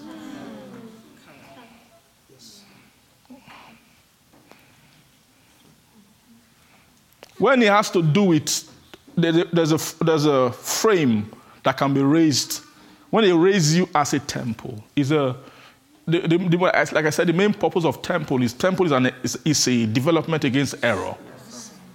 It's a, temple deals with sin. Temple, to a degree, also deals with corruption. Do you get? But temple has limitation. Temple, number one, the temple is not a place of reigning. Even though temple contains the secret of reigning. That's why when you get to the most holy, you, you, what you see there is an ark. What you see in the most holy is an altar, not a throne. But you can see as a throne when you put you have to put, impose a sense on it that can make it that this altar is a throne in some sense, but really it's an altar. That's it. So that's what at the height of a temple is an altar, which is that temple season. You get what I'm saying? When there is has to do with this, is still in the mechanical phase of dealing with error and ensuring salvation beyond error, without, beyond corruption. That's one season of temple raising. But there's a, there's a post temple season. Even when it comes to the soul, the developmental phase of the soul, there's a post temple season. That post temple season is, is interwoven into the, the frame of the wall to come. All right, after salvation has been wrought. Are you getting what I'm saying? There's no longer a need for temple, but the throne of God shall be in it. In that place. 22, you saw that throne of the pure river of water of life. It means that the throne is higher than the temple. So the the you see that? The, the most holy, see that's mercy seat upon the ark, functions almost like a throne, but to do some things. But it's not everything thronic that can happen in the most holy place. Right? You, you need a full blown throne has to be constructed for there to be a full expression of the life. Glory to God. Hallelujah. So, but in the sense of being raised, there's a sense that you must have for God, of God working, or God working out things in you. It will be done to a level, but then there will be a time when that's the main operation. So, what they did with Jesus, his temple was built up, right? But what happened? It was torn down. On the third day, what they raised up was more than a temple. How do I know it was high, it's more than the temple? He even went with his own blood to purify the temple in heaven. That there was, you said this temple is, is not accurate. Some things have been, I hear that, the, to, get what I'm saying?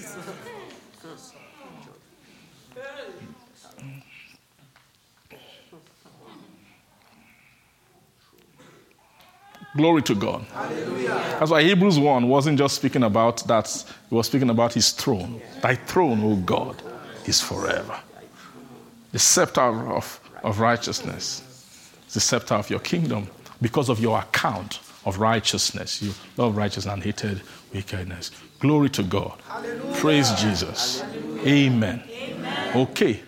So what, I, what I, I'm just what I'm teaching you today, I'm just showing you secret of glory right. First of all, I have to make you have an interest in God's glory. It's not easy. Oh. It's not easy to preach soul to be desired, to be desirous of God's glory. Even whilst you are teaching, other glories can be talking. no glory preaches. That's one attribute of glory. Glory is like a is a perpetual pre- preacher. Every glory preaches for itself. You're trying to talk about something that's not present in a abstract kind of sense. You preach and preach, they won't get what you are saying. Just bring the thing and say, hey, look at it. After a while, all the teaching you've been teaching, you saw they, they won't realize that you can't even teach well. This is what you have been trying to describe. this is the thing you have been trying to say. Why? Because the thing is talking for itself. So no, no preacher can ever preach like glory.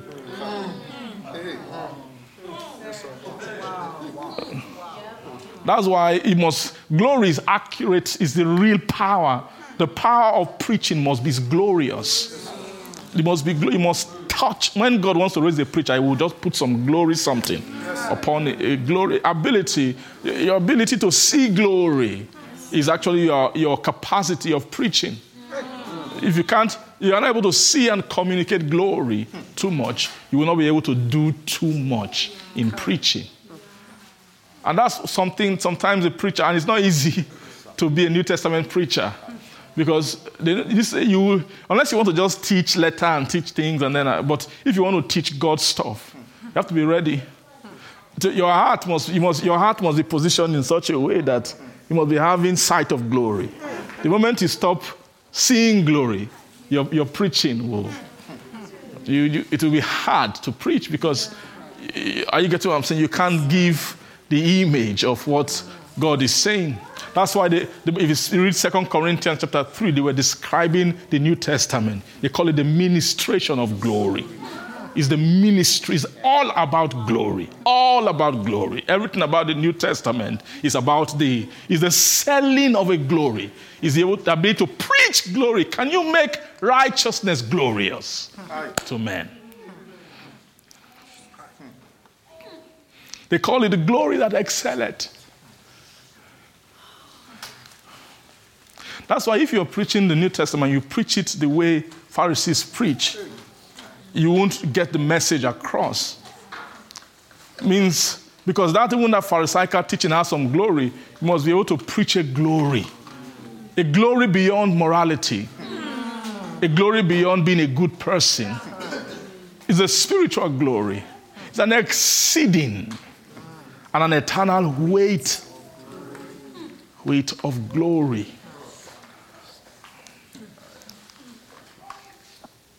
Praise God. Hallelujah. Now, one of the main things I just want to share with you is that what is behind the resurrection is a glorious power. Only glory can bring about resurrection. Only what only glory can bring what? A resurrection. The, where the, the, the soul of man is sculpted and kept in a configuration. It is held in a state. When man tries with morality, every morality he does, he will be doing it with the same shape the shape won't be shifting. He will just be doing things with the same shape. Imagine I was describing a crooked man like this the other time who doesn't look up to God but can be doing many things. And one thing Satan has done, he has brought his vile deformity. You know, everything about Satan is vile. Have you seen extra proud nature before? Very ugly something, right? Have you seen a proud man who is, who's beautiful? Oh, you're so beautiful. You're so. I love the pride in you. It's a, pride stinks, right? It's like, what? Who, who do you even think you are? Why are you? It's ugly. Uh, have you met someone who thinks more than they, uh, than they are? They, they're very unappealing. It's hard to be around them. Or someone who is too full of themselves. It's not, it's not appealing. Those are Satan's nature. When you, when you see devil, it's myself, myself, I, I, I, I, I. I will, I shall, I will, I will go, I will, we, I, I, I, me, me. That's Satan for you. It's not beautiful. My own. I will exalt my throne above the throne of God. I will, I will. I say, okay, can you calm down? What about others? What about the.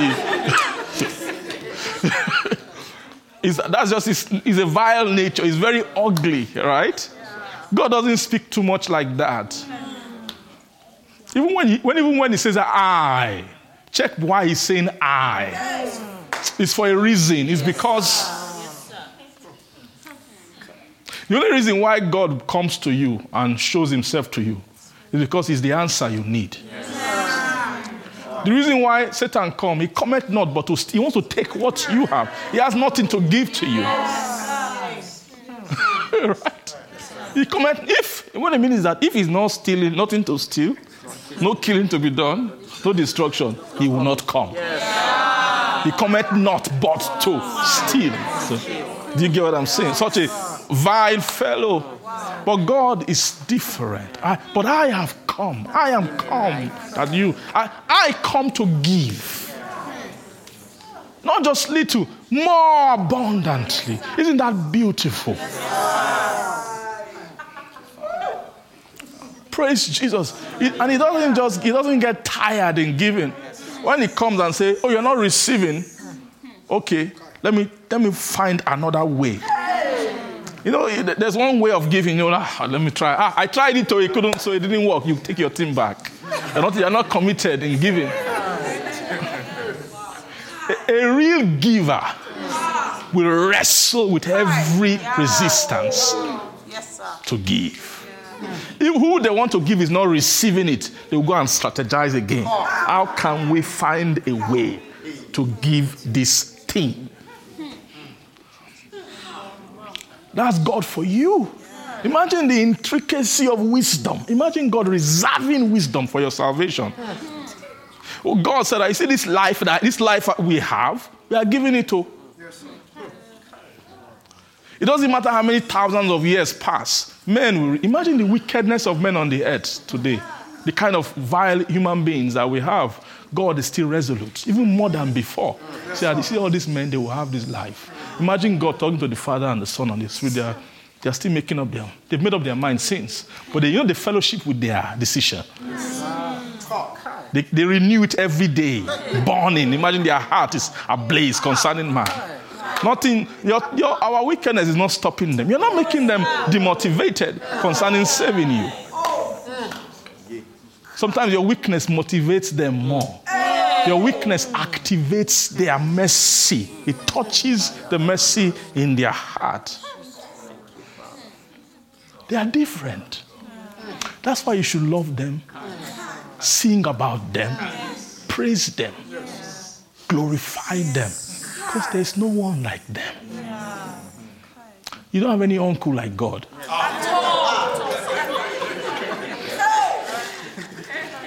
Like Jesus. Do you have any? You don't have any relative. I thank God for your relatives. They are nice. Celebrate them, honor them. But uh, you don't have a relative like Jesus.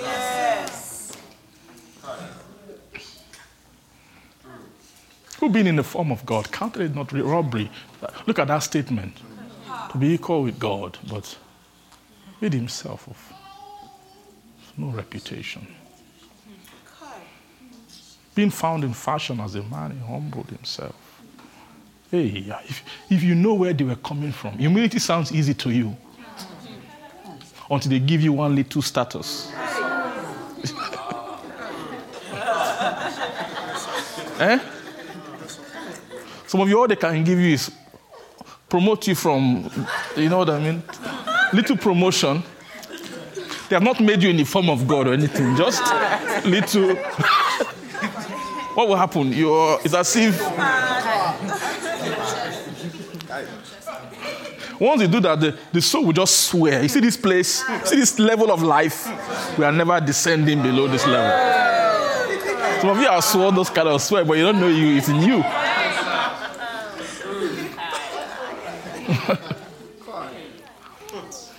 Some of you, even when you just move up, you know, when you move to a different house, you can't see yourself ever. Sometimes meditate on those kind of things. See the feeling of, imagine the lowest you've ever been in life, maybe your family or whatever. Then picture that they want to take you back there.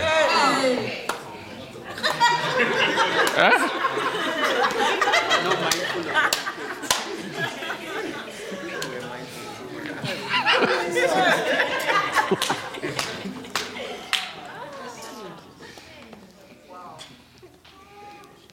That was, uh, they, he counted it not nothing. He, he made himself of no, of no reputation. Being found in fashion of a man, he took on the what? The nature or the form of a servant. Humbled himself, became obedient unto death, even the death of the cross. They are different too. They are not like you. That's why don't be, af- don't be ashamed when men are not worshiping God. Keep worshiping Him. Don't, don't think it's some extreme thing that we Africans do. It's not. It's not. The way we sing, the way we dance, the way we behave around God, don't ever apologize. You see, in this Western world, don't ever apologize. The people we are worshiping, they are in a class by themselves. Men are foolish not to bless them, not to sing to them, not to glorify them. When you see someone who can do what you can never ever do,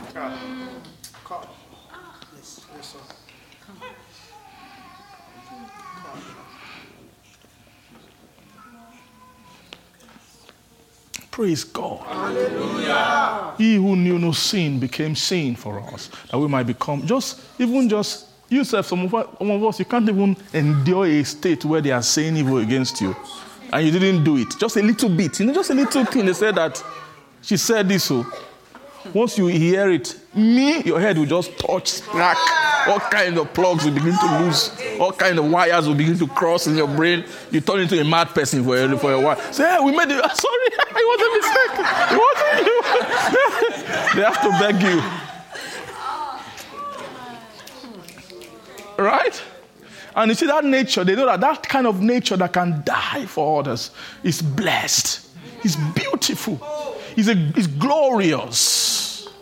God has a glory of Himself by Himself that you can't share unless you take their kind of nature. You can't have the glory of God without the, the, the, the riches, what they are rich with. Full of grace plenteous in mercy. Plenteous. Plenteous in mercy. God's mercy has different kinds.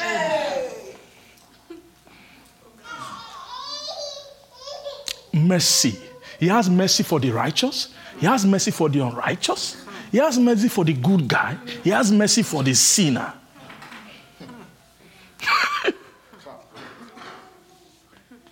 But God, who is rich in mercy, Ephesians chapter 1, for his great love,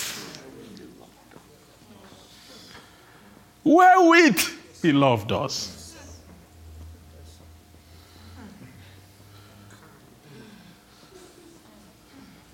Verse 4. Verse 3. Was, if you go from verse 1, he was just talking about our conversation in time past. Yeah. You had he quickened who were dead in trespasses. Hey, it's not like you were in trespassing, begging him, please help us. trespasses, are we like it? Dead, deadness means you were gone. You were just, you didn't care. You, you are just going on your own. You were not looking for them. You were not asking for them. Nothing in you desired them you were dead in trespasses and sins, and you had he quickened.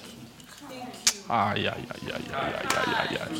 You know, we don't appreciate these things because we are too, we are too busy with things that don't matter. Can anything you, you are doing, the things you are busy with, can any of them save one thing in your soul? No, sir. No, no, sir. Is there anything in this land, Ottawa, in Canada, anything that can help your soul. That, that difficult problem. That man, with all our invention, we will do everything. We can't solve that problem for our debt. Say, and you had he quickened. You didn't pay for it.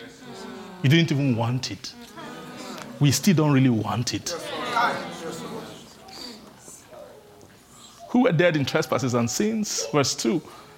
Wherein in time past you walked according to the cause of this world, according to the prince of the power of the air, the spirit that now walketh in the children of disobedience, among whom we also had our conversation in time past in the lust of our flesh, fulfilling the desires of the flesh and of the mind, and were by nature children of wrath even as what?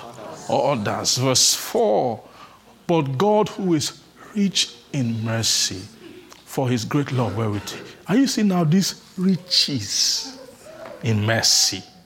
He's rich in mercy. Clearly, he's rich in love. For his great love wherewith he loved us.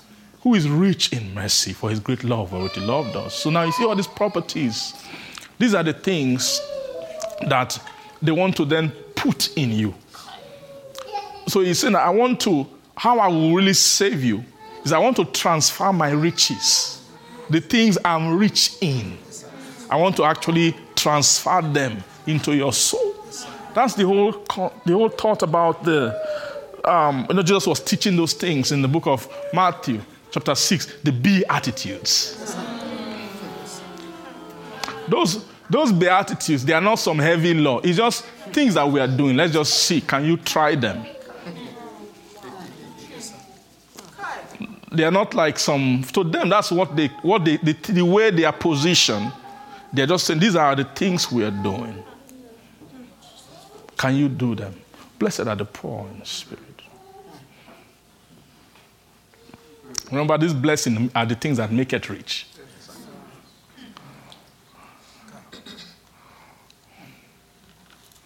Praise God.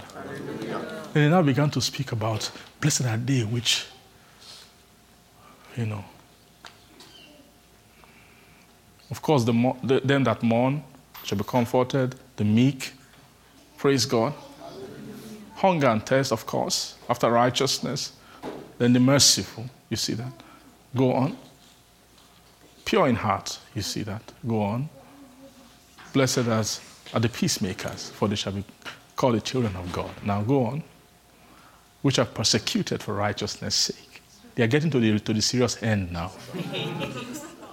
for theirs is the kingdom. They didn't say God will persecute their persecutors. No, he said, for theirs is the kingdom of heaven. Now, they, they, were not persecuted because they did something wrong. It's for righteousness' sake. So, for righteousness' sake, you can be persecuted. It's because they, they, we've been persecuting them since. It's part of their nature to take that persecution for, because of their righteousness. They will take it. Like Jesus was persecuted for his righteousness and he took it. Now, blessed are you if they can persecute you for righteousness' sake. Then let's go on. This is now the interesting aspect. Blessed are ye when men revile you. Have you been reviled before? I'm sure if you, if you Google the definition of revile, it's not a very nice thing. And persecute you. They revile you. Now, they are the one persecuting you but they are the ones who will now be saying all manner of evil against you. So, so they are the one doing the evil to you. This everything happened to. Is there anything here that didn't happen to Jesus? They are describing what happened to Jesus. So this is what made him blessed. When God blessed him forever, it's because of these things. He has. Are you seeing everything they are writing here are riches of glory. Being poor in spirit, being meek. What else? Being pure. Being what? Merciful. Praise God, this thing is off. Praise, praise Jesus. Being merciful. Amen. What else? Just look in your Bible, tell me. I said pure. Being a peacemaker. All right. Uh, so they are just describing riches. Now, what they are telling you is that in our, in our place, nobody can have these things and not be glorious. These are actually the secret of glory. Do you see that? Because what makes you glorious is your blessing, the blessing which you carry right? The riches of glory are all these things. Blessed are they which are persecuted for righteousness' sake, for theirs is what? The kingdom. So without being persecuted for righteousness' sake, they cannot vet you. This persecution is like a vetting process for the kingdom. It's not as if they rejoice by you being persecuted. It's that it's more of the kingdom is for those who have the nature of bearing persecution.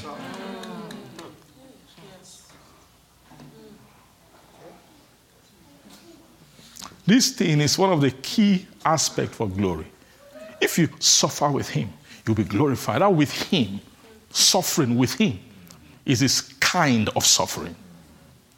That's what Paul called it the fellowship of his suffering. These are the things I must know. That I might know him, the power of his resurrection. You can't know power of resurrection without fellowship of suffering.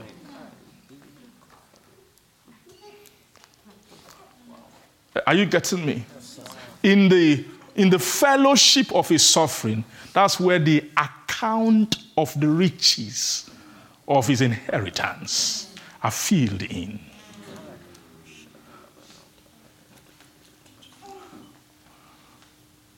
Amen. They, they, they, now, it's like they went, they got to this persecution part. They, began, they now use many verses to begin to speak to it, about it. Why? Why is that? It's telling you that everything they said before, it melts into this one. The ability to take these things is the real blessing. Nobody will say, which are persecuted for righteousness' sake, for theirs is the kingdom of heaven, verse 11. When men revile you, persecute you, say all manner of evil against you. No, anyone who is not pure in heart can never do this. If you are not a peacemaker, you can never do this.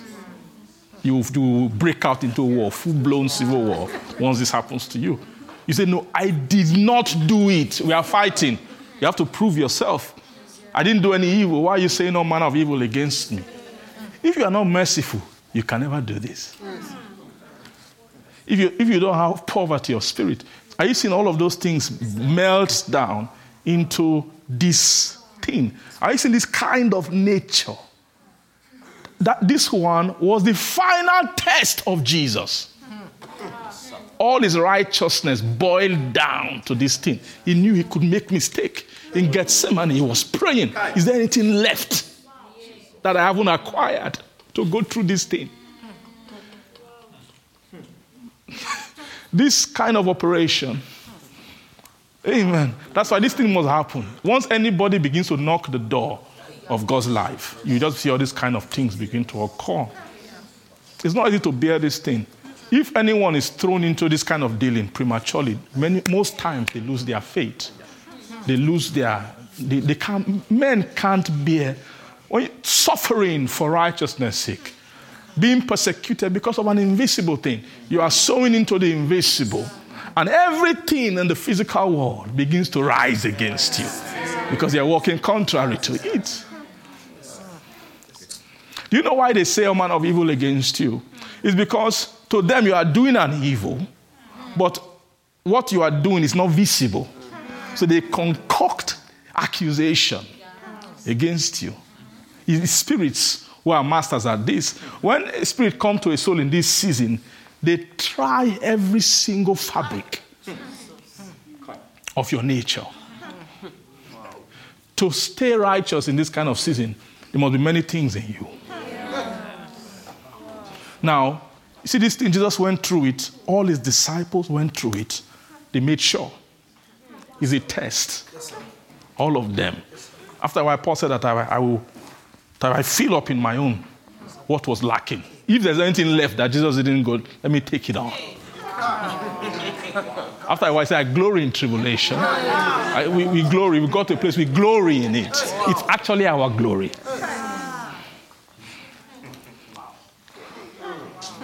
Those are men who have accounts somewhere else. If, you don't have, if, if your account is here, you can't talk like that. The account is above. Praise God. Blessed are you when men shall revile you and persecute you, and shall say all manner of evil. Crucify him! Crucify him! It was him and a no confirmed robber. You know, the guy who was on his side, Barabbas, that one is not pleading his case. He's, not, he's a convicted murderer. He has, that one is, is he has, everybody knows who he is. The greatest crime that you can commit, killing, he does it easily. They put him and then they put Jesus by his side, and men started shouting, Crucify him. Crucify. I mean, into them, he's more, he's more wicked than this guy. Do you understand what I'm saying? What was in Jesus to make him, even while he was still on the cross, Another one beside him began to talk to him. They, they, they are still checking. Is he, are they, is he fully? His spirits that was poking, hey, talk to him now. Ask him to jump down if he's really a king. They are checking fully. Is he fully blessed? Is that the location of falling in him?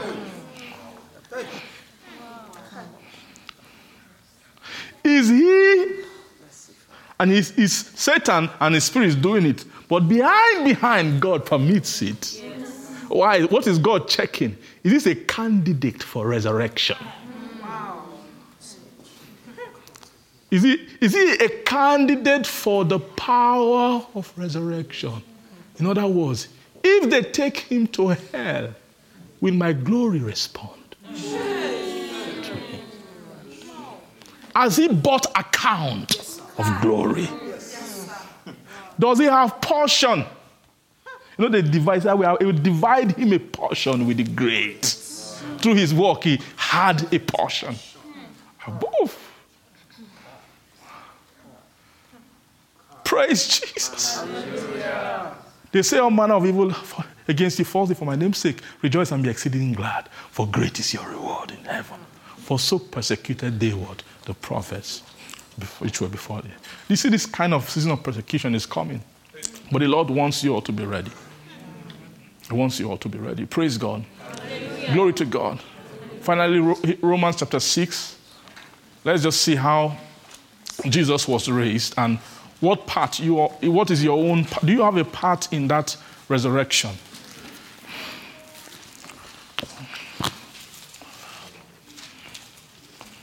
verse 1 romans 6 verse 1 glory to god. Shall, what shall we say then? Shall we continue in sin that grace may abound?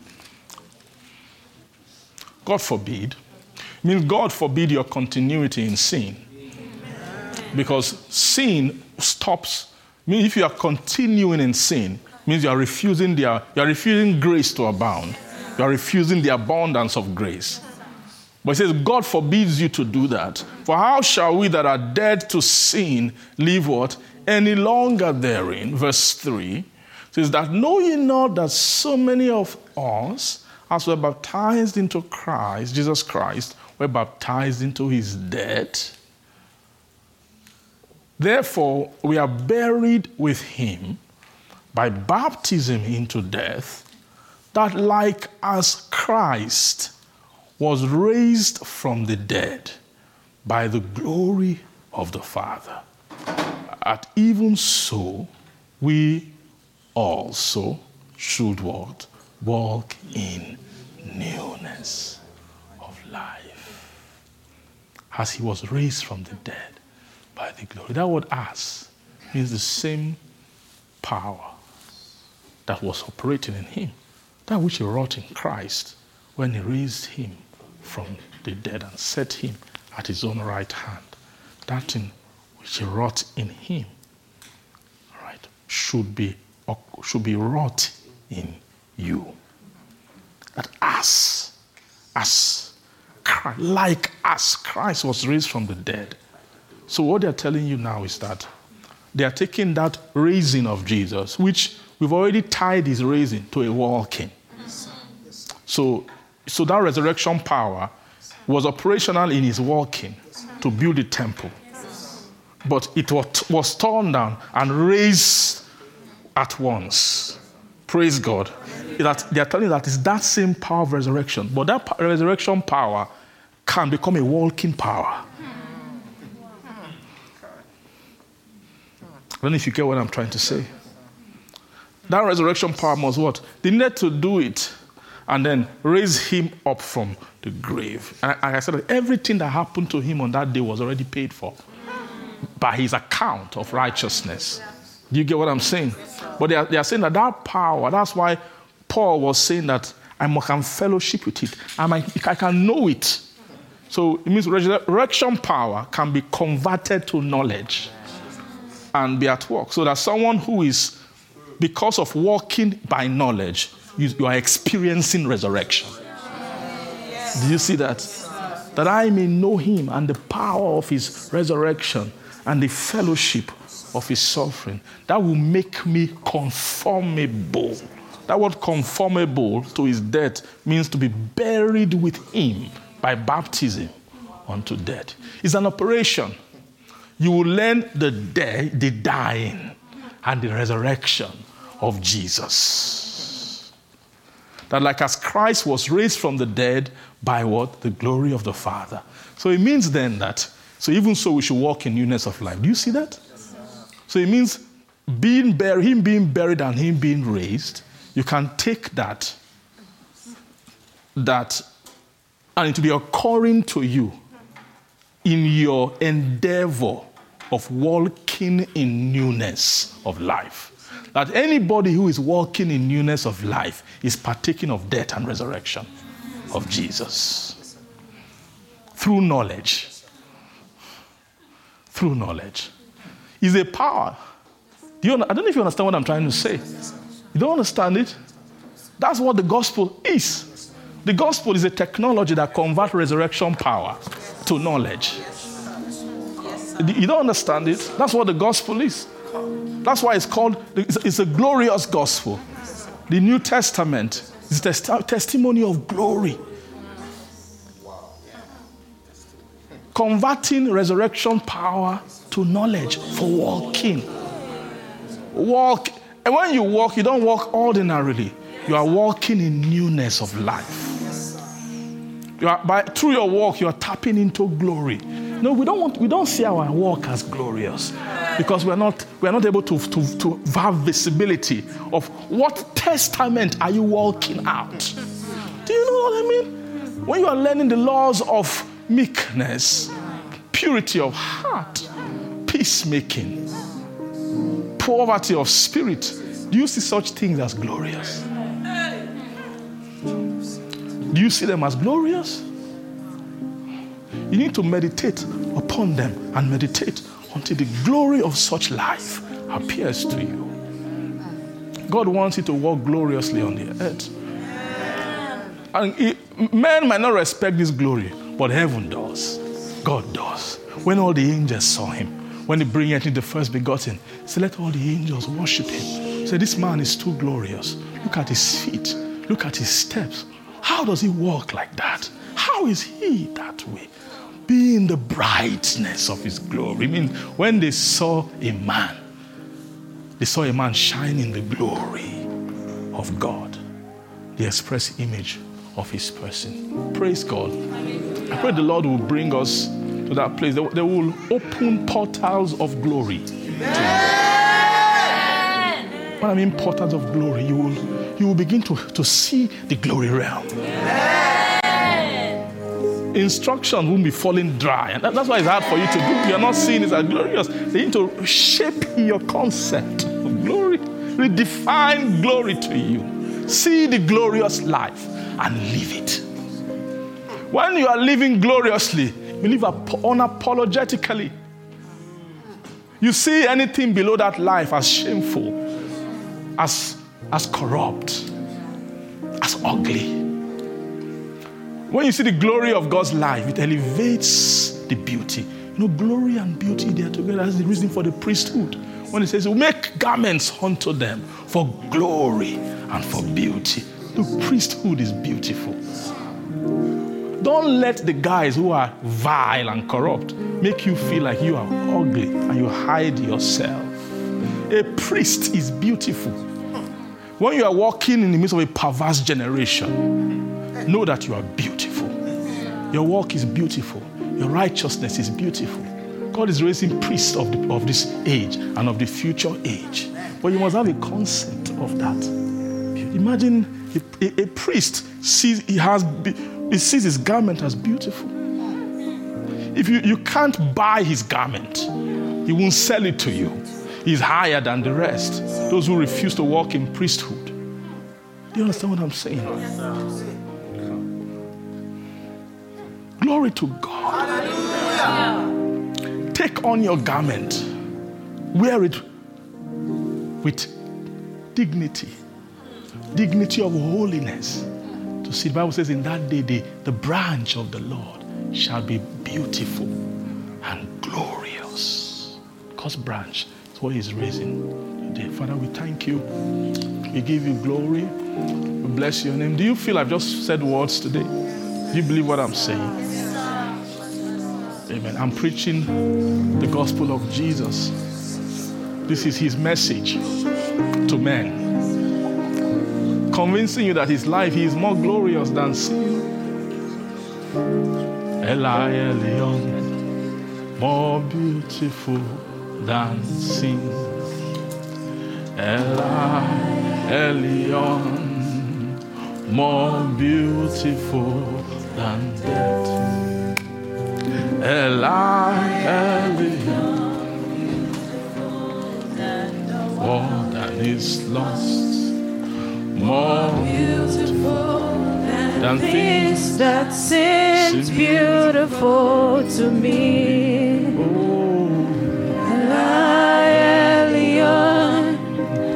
More beautiful than sin.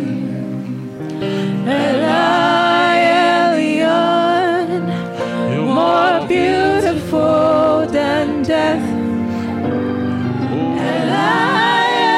Lion, beautiful than the world and its lust. You're More beautiful than things that seem beautiful to me. Father, we thank you. Clothe us with your beauty. You know you won't just do it superficially, but you will enrich us. You will give unto us the riches of glory. We ask that may these riches not be kept from us, not be hidden from us. Make us strong and powerful, that we will not take the glory of the world, which is vanity, which is corruptible, which is vile, and which is a shame. It's a shame for a man to wear the, world, the, the world's garment. But Lord, thank you because you are changing our garment. As you said concerning Joshua the high priest, take off the filthy garment from him. Change our garment. Help us to put on righteousness, to put on your light, put on your life. Thank you, Father. I pray, God, on this weekend, remembering Easter, the death, the resurrection of your Son, I ask that let the, resur- the power of resurrection begin to be manifest in our life. And I pray, oh God, who will, as the word says, that as he was raised from the dead by the glory of the Father, that we also will continue to walk in the newness of life. Father, today we thank you for your Son. We are not ungrateful. Lord, we bless you. We take cognizance of that great sacrifice, what it took for you to release him to us. Him who now is our hope, who is our salvation, to whom we look, whoever liveth to make intercession for us, our great high priest, Jesus. We bless you, Father, for your Son. And Lord Jesus, we exalt you today. Thank you, thank you, thank you, thank you, thank you, thank you, Lord. Thank you, Father. We bless your holy name. But I pray for anyone here who's having any kind of struggle or any kind of weakness concerning being a partaker of this calling, of these riches, of the glory of your inheritance in the saint. I'm asking, let help come to such a soul. Let mercy find such a soul. Help us, strengthen us, raise us. Thank you, our Father. We give all the glory to your holy name. We bless you. In Jesus' name we pray. Amen. Amen. God bless you. You dwells between the cherubim, shine forth. You dwells between the cherubim, shine forth. You